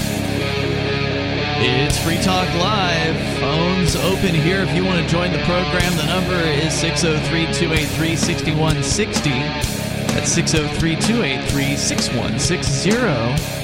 With you in the studio tonight, you've got Ian. And Bonnie. And of course, you can bring up anything that you want to discuss. We have been focusing tonight on the Canadian truckers, the protest, the convoy, the Freedom Convoy 2022 in Canada. Uh, that has been the bulk of the show tonight. We've uh, basically spent almost the entire program until Sarah called. And I did mention the Libertarian Party in the first segment, but it's been wall to wall coverage uh, from what we can see, right? Like, we, we're not there, we don't get to actually experience it. I have pulled up some videos. We've played some audio of some some truck drivers who are saying they're going to stick it out. One guy says he's going to stay until he gets taken away in a uh, a police cruiser. Others are saying they plan on staying Till they run out of cigarettes. I've got the interview of that guy coming up here. Uh, then and then there's others that are saying they're just going to stick it out and they're going to keep this thing going until Justin Trudeau resigns, the Prime Minister of Canada, and until the I doubt that he's going to resign. I doubt it as well, and until the the restrictions are lifted.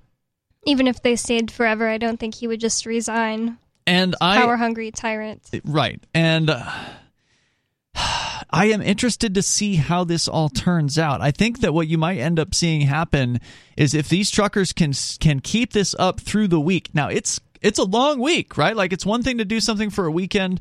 Now you've got a whole 5-day work week uh, ahead of you.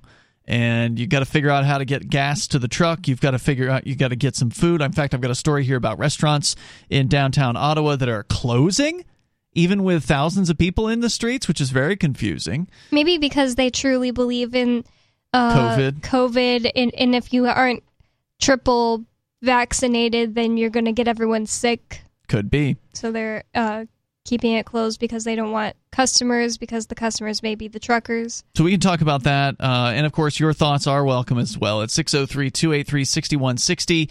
But other drivers are saying they're sticking it out and they're going to do it until things change. So that could be a very long wait in what is some very cold temperatures. Now, I'm sure it's warm inside their trucks, and as long as they can keep refueling, and supposedly they're well funded. Supposedly, millions of dollars have been donated to uh, GoFundmes, which have been apparently frozen and then unf- unfrozen. So who knows uh, what's how that that's all going to shake out. But this is going to be a, very interesting week. I mean, every day that goes by, you're likely going to see some people breaking off because at some point, you know, they're going to go back to work. I mean, these guys are. are are working men. They're Well, the thing about it is some of them go over the border daily, they can't go back to work. so they can't. I mean, the one guy that we listened to an interview earlier at the beginning of the a few segments ago, sorry, um, the dump truck driver, he could go Yeah. back to work. because he's working locally. Yeah. But he's only working locally because he had to find other work because he could no longer do international. Oh. Because now they're requiring vaccines to go across the border. Uh, but let me get into another interview here, and then we'll get to some of the uh, the, the mainstream media coverage because we haven't done any of that yet. We've just been doing kind of independent stuff, man on the street interviews, uh, clips that you're just only going to find on social media of these actual drivers and not the mainstream media view. But we'll get into that. But first, here's this guy. Again, this is from the channel Viva Frei, a fairly well subscribed YouTuber with over 400,000 subscribers. He seems to be well known. Like the people in the in the actual streets recognize uh, this guy. So I don't know if he's like a well known Canadian person in the you know the, the right wing or who he is. But How do they spell Frei? F R E I, but uh, he appears appears to be very well known. Uh, he wanted to go and check out the protest for himself rather than just taking in what the mainstream media had to say about it. Oh, it would help if I actually played the video in the, the right place. Uh, here it is. Okay, uh, first of all, who, who, who are you? My name is Neil Sheard. Where are you from? Peterborough, Ontario. All right. Are And you I- part of the convoy or just no, a no. I. I drove up there in my car. I'm sleeping in the car. It got kind of chilly on Saturday night. Sleeping in the car with no heat. I mean, you don't. Oh no, no, no, no, no, no. I got a nice car. All right. Flat, seat flattens out. I lay down, turn the heat on, turn the heat off. It's all good. Is it an elec- it's an electric car, I presume? yeah, my, yeah, my yeah, my Hemi is yeah, my Hemi's electric. Because I don't I don't know of any electric car that has seats that fold down, but that's uh. So you so you spent the night in your car. I've been here since Thursday. And how long are you staying? Until I run out of smokes. so I got two cartons of smoke, so I'll probably be here till Thursday. and um, how is how has it been? Overall sentiment. What, what have you seen? what have you not so seen? much peace and love here, man. It's absolutely amazing. Look, you look around, everybody's got smiley faces. Uh, everybody's hugging each other. It's brilliant. It's absolutely brilliant. Yet the haters on the internet are saying that they're a bunch of racists, white Pooping on the supremacists. They're defecating. Uh, they're vandalizing. This guy, uh, this Viva Frei, he went up and he talked to a police officer off camera at one point, and he asked him, "Has he seen anything happen? Anything bad? Yeah, anything bad?" And the officer said no. So, and I haven't heard anything about arrests. Have you? I've not seen anything about like even a dozen people being arrested in this group. And like what is happening right now with these truckers, these truckers are a catalyst for world change. Plain and simple. And the world is watching us. The world is watching us. I agree the world is watching, and I hope he's right that changes do come from this, but it's hard to be optimistic about it.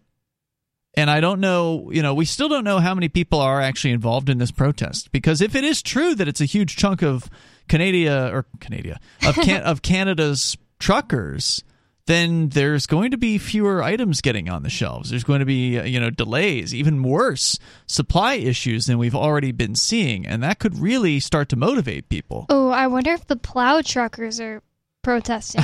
that would be interesting. Yeah, making it uh, so that uh, people don't have their roads plowed. well, they're probably go- mostly government workers, so I doubt it. True, but that would really upset some uh, some people. And we are, are the point of the spear. And right now, everybody all over the world is going, yeah, we can do this. So right now, Canada, we're leading the way. The rest of the world, you're going to follow. We're going to do it. Plain and simple, man. Best of luck. I'm gonna. I'm, I'm, I appreciate the optimism, and you know you've got to be optimistic generally. And I, I, I still am an optimist, even despite all of the terrible things that have gone on in the world and continue to go on. And even though it does seem that it may be getting worse before it gets better, I do mm-hmm. think that there are reasons for optimism. And as I said at the beginning of the show, one of those reasons for optimism is the Free State Project and the migration of freedom lovers to New Hampshire. Because as supportive as I am of these truckers, and I hope to see something like this happen in the United States, as supportive of I, as I am of them, I don't, I don't know if it's going to result in what they want it to result in. Yeah, because for one thing, Canada is too large for anything to be the whole of Canada to be affected by just what goes on in even the capital city. Correct. And uh, of course, Canada, uh, there's a lot of, I guess, leeway by province as far as what one province does, the others don't necessarily do. Hmm. And so, targeting just Ottawa, you know, maybe maybe we'll see them target all of the um, provincial capitals next. You know, maybe they'll go from Quebec to uh, Alberta, Saskatchewan, British Columbia, and hit up all the capital cities in each of the uh, the provinces. That might be a uh, you know potential next step if what they want doesn't actually come to fruition. But ultimately, and it comes back to a conversation we were having earlier about numbers. Numbers are what matter. And that's why they're gathering their numbers together in this one place. That's why the police can't touch them because they have such a large number of protesters. They're they're occupying the streets and they have taken those streets successfully. Remember you I think you brought it up the other day, the autonomous zone so called in Seattle? Well, the reason why that worked was because they had numbers. They basically ran those cops out of their own precinct. I mean, it was absolutely amazing. And so the drivers here are doing, you know, something similar. They're not hard leftists. Most or of them. violent. Well, I mean, I don't think most of the the people at Seattle were violent. Oh, I thought they were because I thought that's why it ended up breaking up. Uh, There were some incidents of violence that happened in the city. I don't know if that had, any, had anything to do with the protesters themselves. Well, I wasn't there. No, neither neither was I. But the point is, they are occupying the streets, and they're planning on staying there. So it's kind of a new Occupy, except from I don't know if you want to call them the right wing. They certainly look more right winger, you know, than than left wingers. These definitely are some you know good old boy looking uh, guys that you would expect to see driving a truck. So kudos to them. I hope this uh, this works. We're going to keep an eye on it as uh, presumably it will continue to to develop as the week goes on, and it may be that they get some backup towards this weekend. Maybe some people are going to take the weekend off and come on up to Ottawa.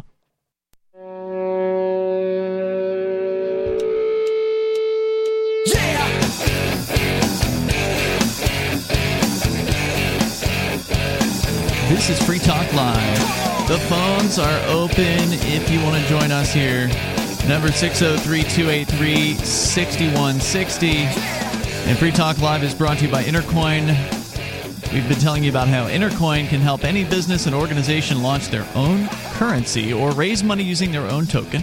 And now Intercoin has launched its investor token worldwide, and you can get it over on a centralized exchange called XMarkets, exmarkets.com.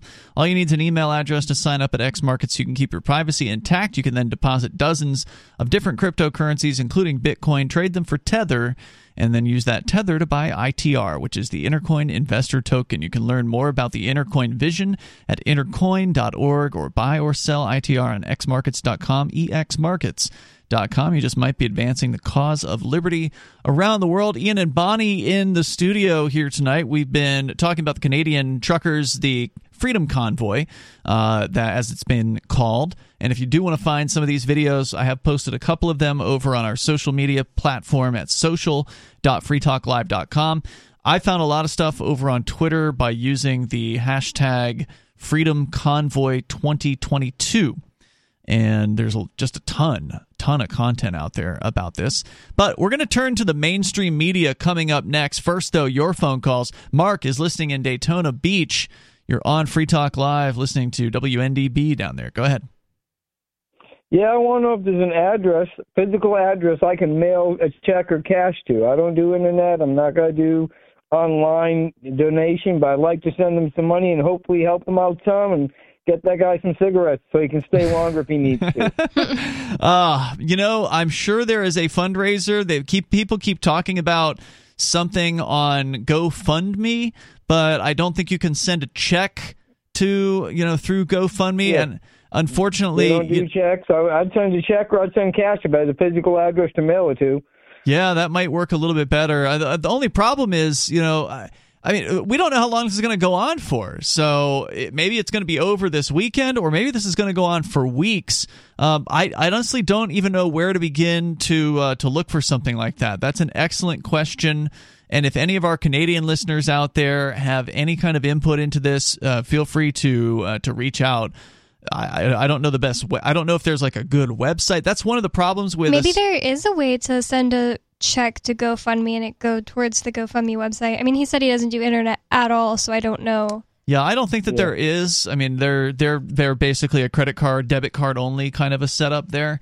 Uh, but I'm but, old fashioned. I'll put cash in the mail. Yeah. No, you you ask a really good question, and that would be something where you would need to, to have the internet. Honestly, you'd, you'd need to have the internet to find uh, whatever organization would be able to accept some something like that and get it delivered to the right place. And and that's that's a challenge without without the internet. And and even I as you know somebody who I do have the internet in front of me I, I wouldn't know where to begin to uh, to look for it. I, I but would, maybe somebody out there listening to the radio knows. Yeah and that's why I say if you have an answer for Mark you, know, you f- feel free to and I know I don't want to, you to give your personal address or, or anything like that.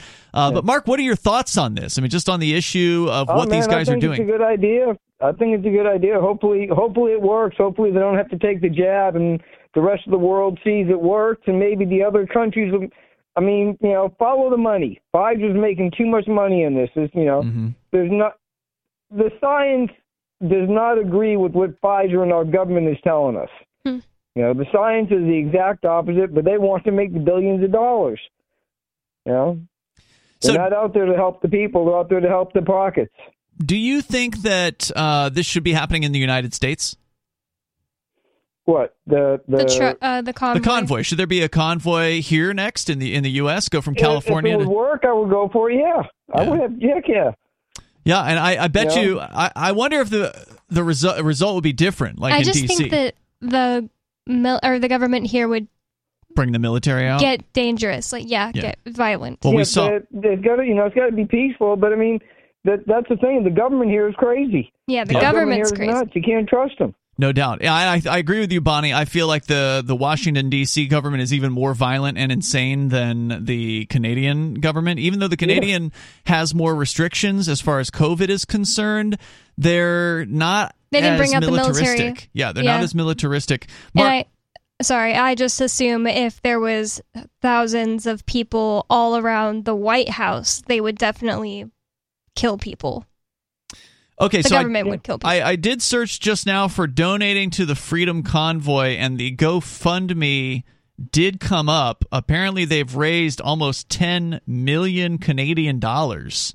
Uh, according to this, so so you know they probably don't need the extra cigarette money, Mark. At this point, you could probably just hold off and then give your money to the American truckers when they do their thing uh, here, Well, because that- I'm I'm good with that. Hopefully, when they do that, tell them that some of us need a physical address to mail the cash to. I got you. Thanks, brother. Thanks for the call tonight. I definitely appreciate hearing Hey, from thank you. you, man. Hopefully, it works. Yeah, I hope Maybe so the too. government will wake up and listen. I hope so too. I I appreciate your call. We'll keep an eye on it as this uh, develops. I, I know this is the one because I recognize the fundraiser's name. Uh, there's been some controversy over whether or not this this person's you know a real legitimate person. Of course, that uh, that's always true with these with these fundraisers. There's always somebody who says it's a scam. Uh, but apparently, at least uh, 116,000 people have donated with the top donor $30,000. Again, this is Canadian dollars, uh, raised of the $10 million goal. So they are half a million dollars away, basically, from reaching their $10 million goal, which is incredible. So kudos to uh, to the people who have uh, have done this over there, and and again, just looking here to see if there's anything about can you send a check? And that's more than Not ten really. million U.S. dollars, right? No, it's 10 million Canadian. So that means it's more, right? Uh, Oh, wait, no, because would be more less. dollars The Canadian equal- dollar is weaker, so it would be probably they've raised more in dollars as far as there's more Canadian dollars than than it's valued in U.S. dollars. I don't know what the current rate so it's less like, than ten million U.S. dollars. Yeah. Well, they've raised 9.4 million Canadian, and that would be less than 9.4 million U.S. I don't know if it's like nine or eight million or or whatever it is. Uh, but uh, if you want to ju- uh, jump into the conversation here, 603 283 6160 is the number, and they say that funds will be spent to help cover the cost of fuel for the truckers first and foremost, and used to assist with food if needed, and contribute to shelter if needed. Uh, will be dispersed to the truckers to aid them with the cost of the journey. Now, the question is, how are they dispersing it? Are they going around with a bag of cash and handing it to the drivers that are actually there? So I'm, I am curious to know that, and I don't see any kind of like let's see i guess there are some updates here update on january 29th so yeah no updates since january 29th and they're just listing events. So there's like a, a prayer a press conference and no updates since then. You know if it were if it were my fundraiser i would be updating my donors with 100000 donors 116000 donors. I'd be sending out updates of like yeah okay here's a video of us handing this trucker $10000 or Oh something like that you know what do they do? They got ten million dollars here, Hmm. and if there are thousands of truckers, that's a significant amount of money for each driver. But you've got to get it to them somehow. You've got to you've got to pay somebody to go down to Parliament Hill and somehow identify who you've paid and who you haven't, and get that money handed out to them. And how do you easily do that? You can't just go to the bank and withdraw a million dollars. You know, banks don't like it when you take cash out. They'll send out currency reports to the, the federal government. So it's it's easier said than done. It's easy to raise the money. How do you actually disperse it? The number here is 603 283 6160. You can weigh in and join us here on Free Talk Live.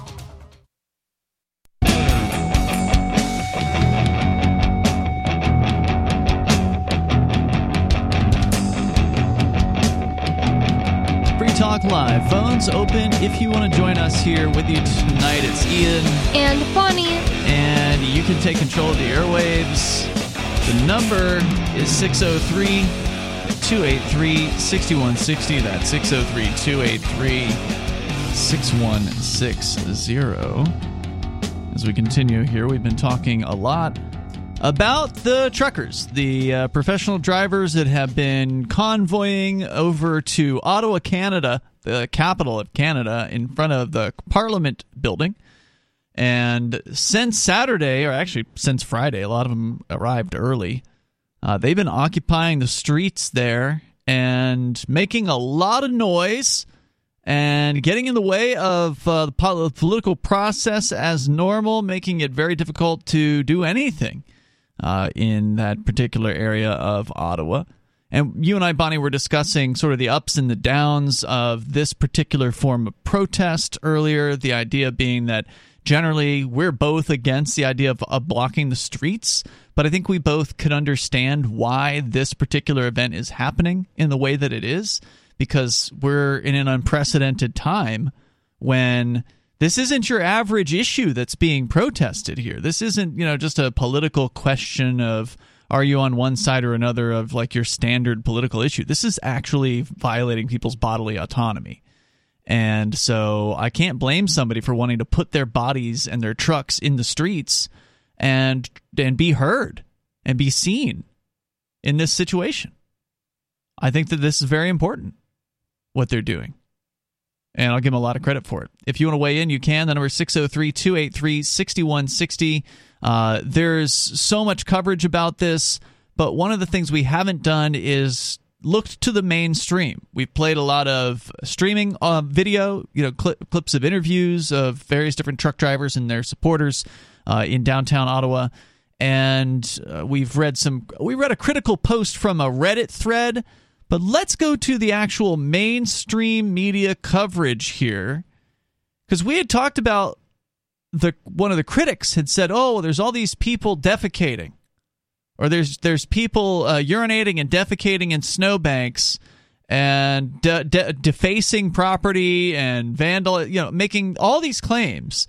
But yet, in another video we were watching off the air, there were people that were being interviewed saying there's actually people going around cleaning up the streets that the streets are cleaner now than they were before the truckers arrived. So, what's the actual truth? I can tell you one thing looking at the video that I've been watching tonight, I haven't seen a particular mess. Because in a lot of cases, like with leftists, uh, when they show up to a protest, a lot of times they'll leave the place uh, in worse condition. Cluttered with Occupy Wall Street signs. And I'll be fair, there's that's not always true. Sometimes they do make a point of picking up.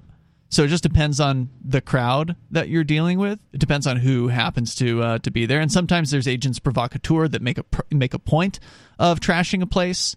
So it really just depends. Like for instance, the um, people that are more like the rainbow community, they're more likely to pick up when they leave a place. So it just it just does depend. But in this case, it looks like it's fairly well taken care of. Looks like people are are picking up after themselves. I would assume that if somebody was a trucker and they were planning on going and parking somewhere for days on end, they would already have a toilet situation figured out. Yeah.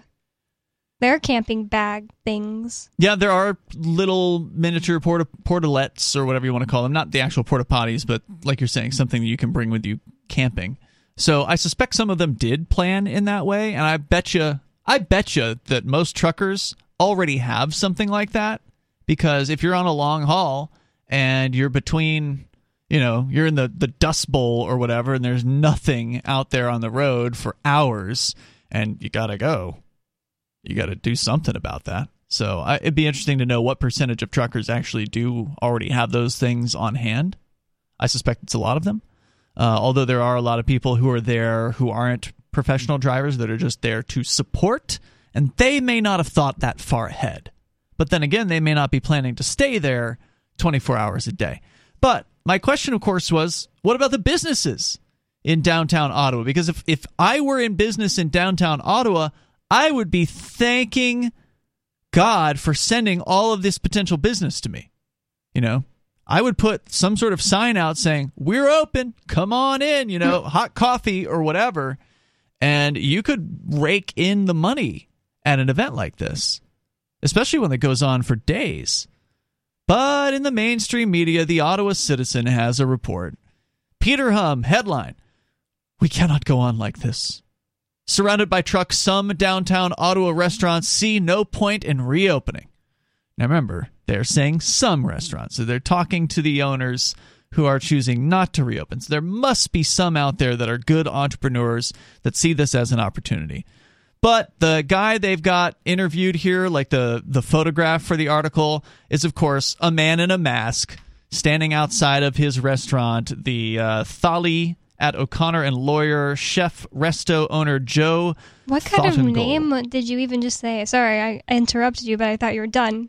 Uh, Can you say name the just the name of the business? The business is called Thali, and I think uh, O'Connor and Laurier are the streets that it's on. The. Thali. Uh, it's just called Thali. Okay, Thali. Looks like maybe Indian or some sort of Middle Eastern fare, perhaps, or Asian, maybe. I can't tell. The guy's got a mask on his face. He's he's brown. Well, uh, that's all I know. Wait, how do you spell Thali? T H A L I. Oh, okay. So, I mean, maybe that's like a Thai restaurant. I, I honestly have no idea.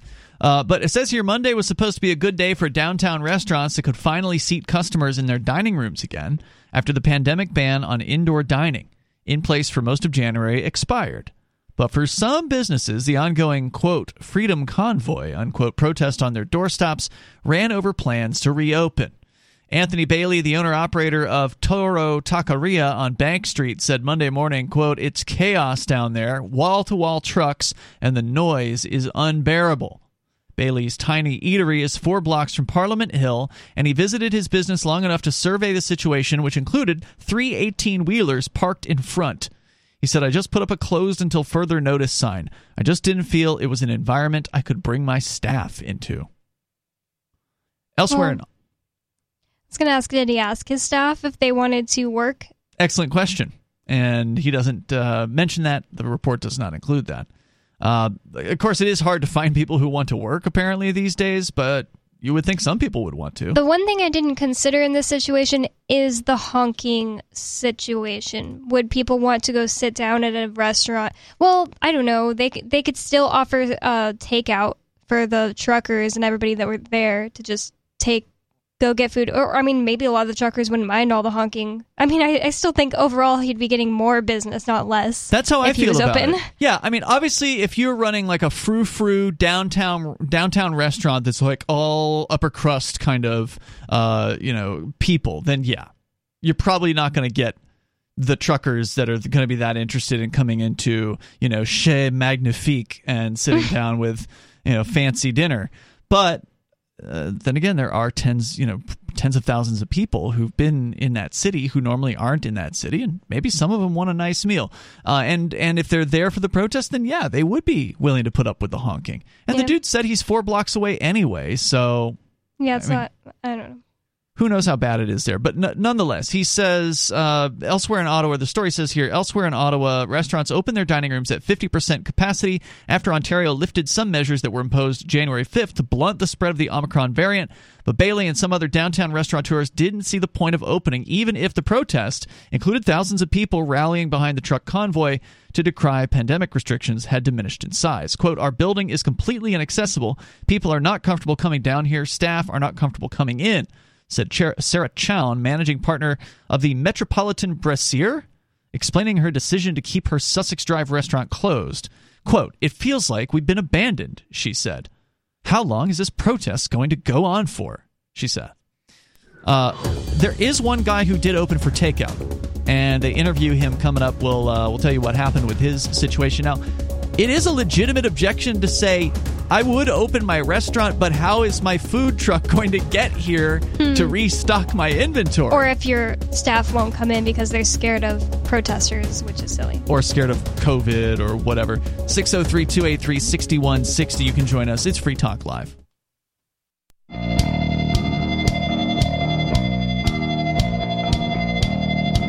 Talk Live. Phones open. You can join us in the remaining moments here. The number 603 283 6160. That's 603 283 6160. Some restaurateurs in Ottawa, Canada, in the uh, Parliament area, are shutting down.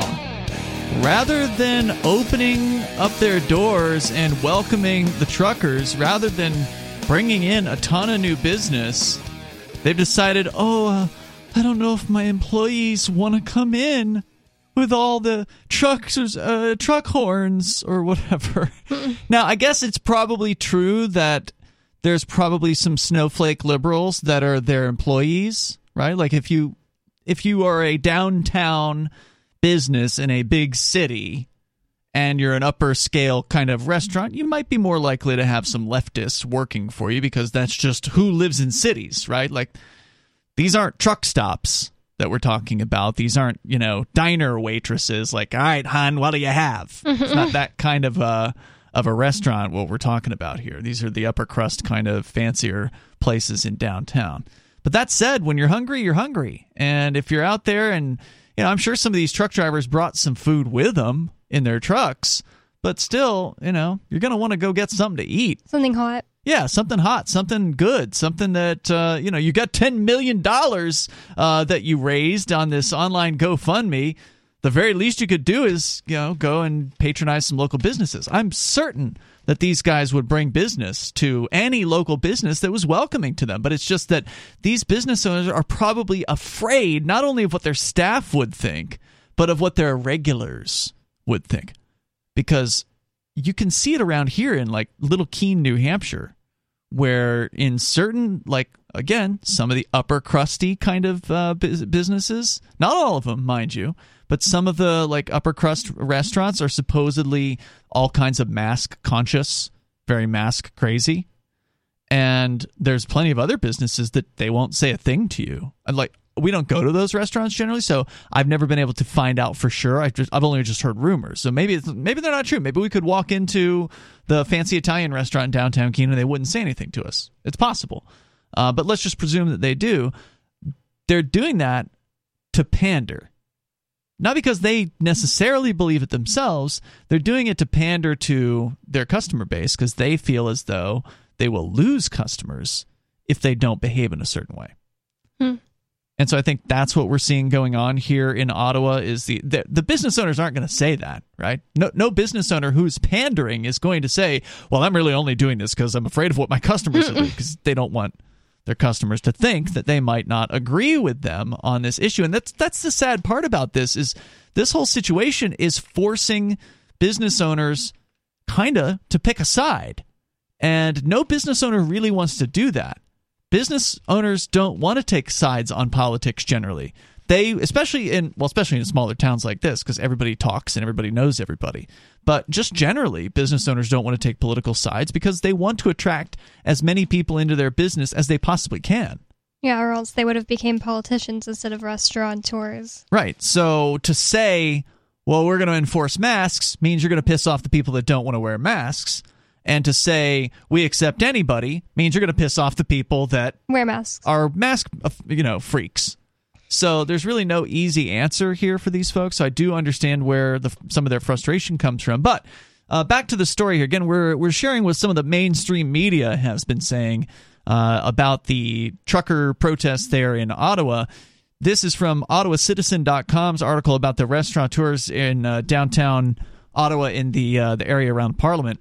Jay Thottungal, the chief or the chef and owner of Thali on O'Connor Street, said he was opening his restaurant Monday for takeout and delivery, but keeping the dining room closed.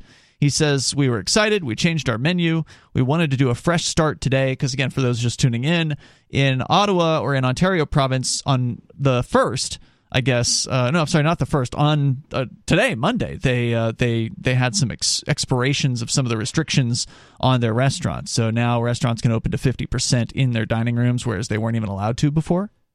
Well, that's their fault for putting up with those uh, stupid restrictions anyway. No doubt about it. Oh, I can have, you know, 20 people instead of 40 people in my restaurant. I'm saving the world from COVID. He says, "quote I was under the impression uh, that." This would be a peaceful protest and there wouldn't be any impact beyond the traffic delays. He allowed some protesters to use Thali's washrooms and also sold some of them takeout food. But he also faced difficulties with protesters. So, wait, sorry.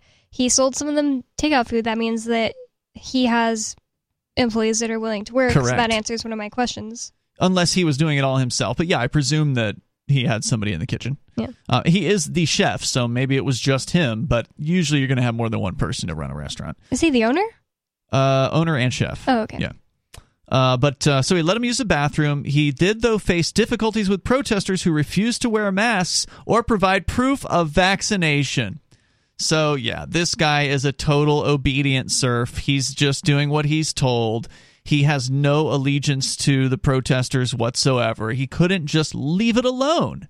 He couldn't just let people just come in and use the facilities and give him money without telling them they have to put a mask on or show proof of vaccine. After Thod- learned of protesters flying racist flags and mobbing the Shepherds of Good Hope on Saturday, he decided to close Thali completely on Sunday. What is that mobbing the shepherds of good hope? I don't know what that is. Uh, maybe it's a church or something like that. see if we can find out. Shepherds of Good Hope is a social service organization. Uh, it's a homeless shelter. So I guess they were giving out soup or something. I don't know. That's a good question.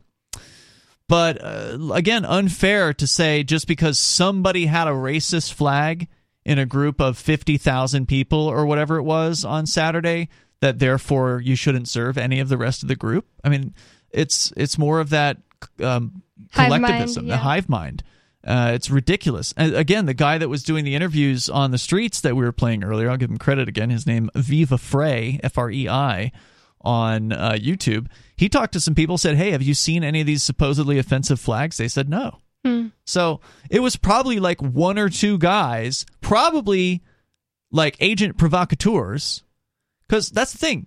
Anyone can show up to these events, and there's no reason why the people who you don't like, your opposition, wouldn't show up and pretend to be you, to pretend to be like you, but look more offensive than you would want to look, than you would dress, or than you know carry flags that you wouldn't that you wouldn't carry, and be completely resolute against changing their mind. So, like for instance, we went to an event recently. Uh, Bonnie, you actually weren't there for this part, but uh, at the secession rally that happened a couple of weeks ago, there was a lady that showed up early on with a large American flag, and some of us approached her immediately. But to be fair, I know who you're talking about, and she wasn't an agent provocateur. She was just very confused. No, that's yeah, and that's the point I was going to make. Yeah. Was we approached her and we, you know, kindly said to her, "Hey, you know this is a I mean, this is an independence rally, right? Independence from the federal government, which that flag you're holding represents. Right. And you know, we are as nice as we could be about it. We weren't trying to be mean to her or anything like that. And and I offered her one of my uh, New Hampshire flags because I I foresaw this was going to come, right? like there's a good chance somebody's going to show up with an American flag at an independence rally. And so I said, "Here, how would you like to have a, a New Hampshire flag?" She didn't take it, uh, but what she did do, because there were enough people that talked to her, it wasn't just one person, it wasn't just Ian Freeman that went up to her. It was like two or three people came up and had a, a conversation with her, and within five minutes, she walked away and put the flag in her car. So, if they are really, But she came back without the yeah, flag. she came Hmm. back. Uh, so if they really are somebody who is on your side, they'll listen to you. You can have a conversation with that with that person. If they're an agent provocateur, they won't give a flip what you have to say to them. They're there to make you look bad. They're there to you know to s on your event, and they're not probably won't even talk to you. So uh, it would be interesting to see because one I one video I saw said that uh, these people that were being questionable at the trucker event had masks on. So hmm, you don't want to be identified, huh? Hmm. That suggests you're possibly a police officer, or you know, again, somebody from the opposition that is there to cause problems. So anyway, And uh, I mean, why would people who are protesting the government forcing people to take vaccines want to wear a mask? Well, it is cold, so I Hmm. did see a few people that have you know whatever Face coverings, face yeah. coverings, but they weren't the mask masks, right? They were just like you know I've got a neck gaiter or whatever you call it for to keep warm with. One of these guys in the video had that pulled up while he was talking because it's Canada, and it's probably even colder there than it is here in New Hampshire. But uh, I hope there are some restaurateurs that are opening up and welcoming these guys in and making big money right now. Because if all the other restaurants are closed and you're open, guess what? You get all of the business. So we'll see you tomorrow night, and uh, keep your eyes on what's happening in Canada. We'll uh, update you as it develops. See you tomorrow. It's Free Talk Live.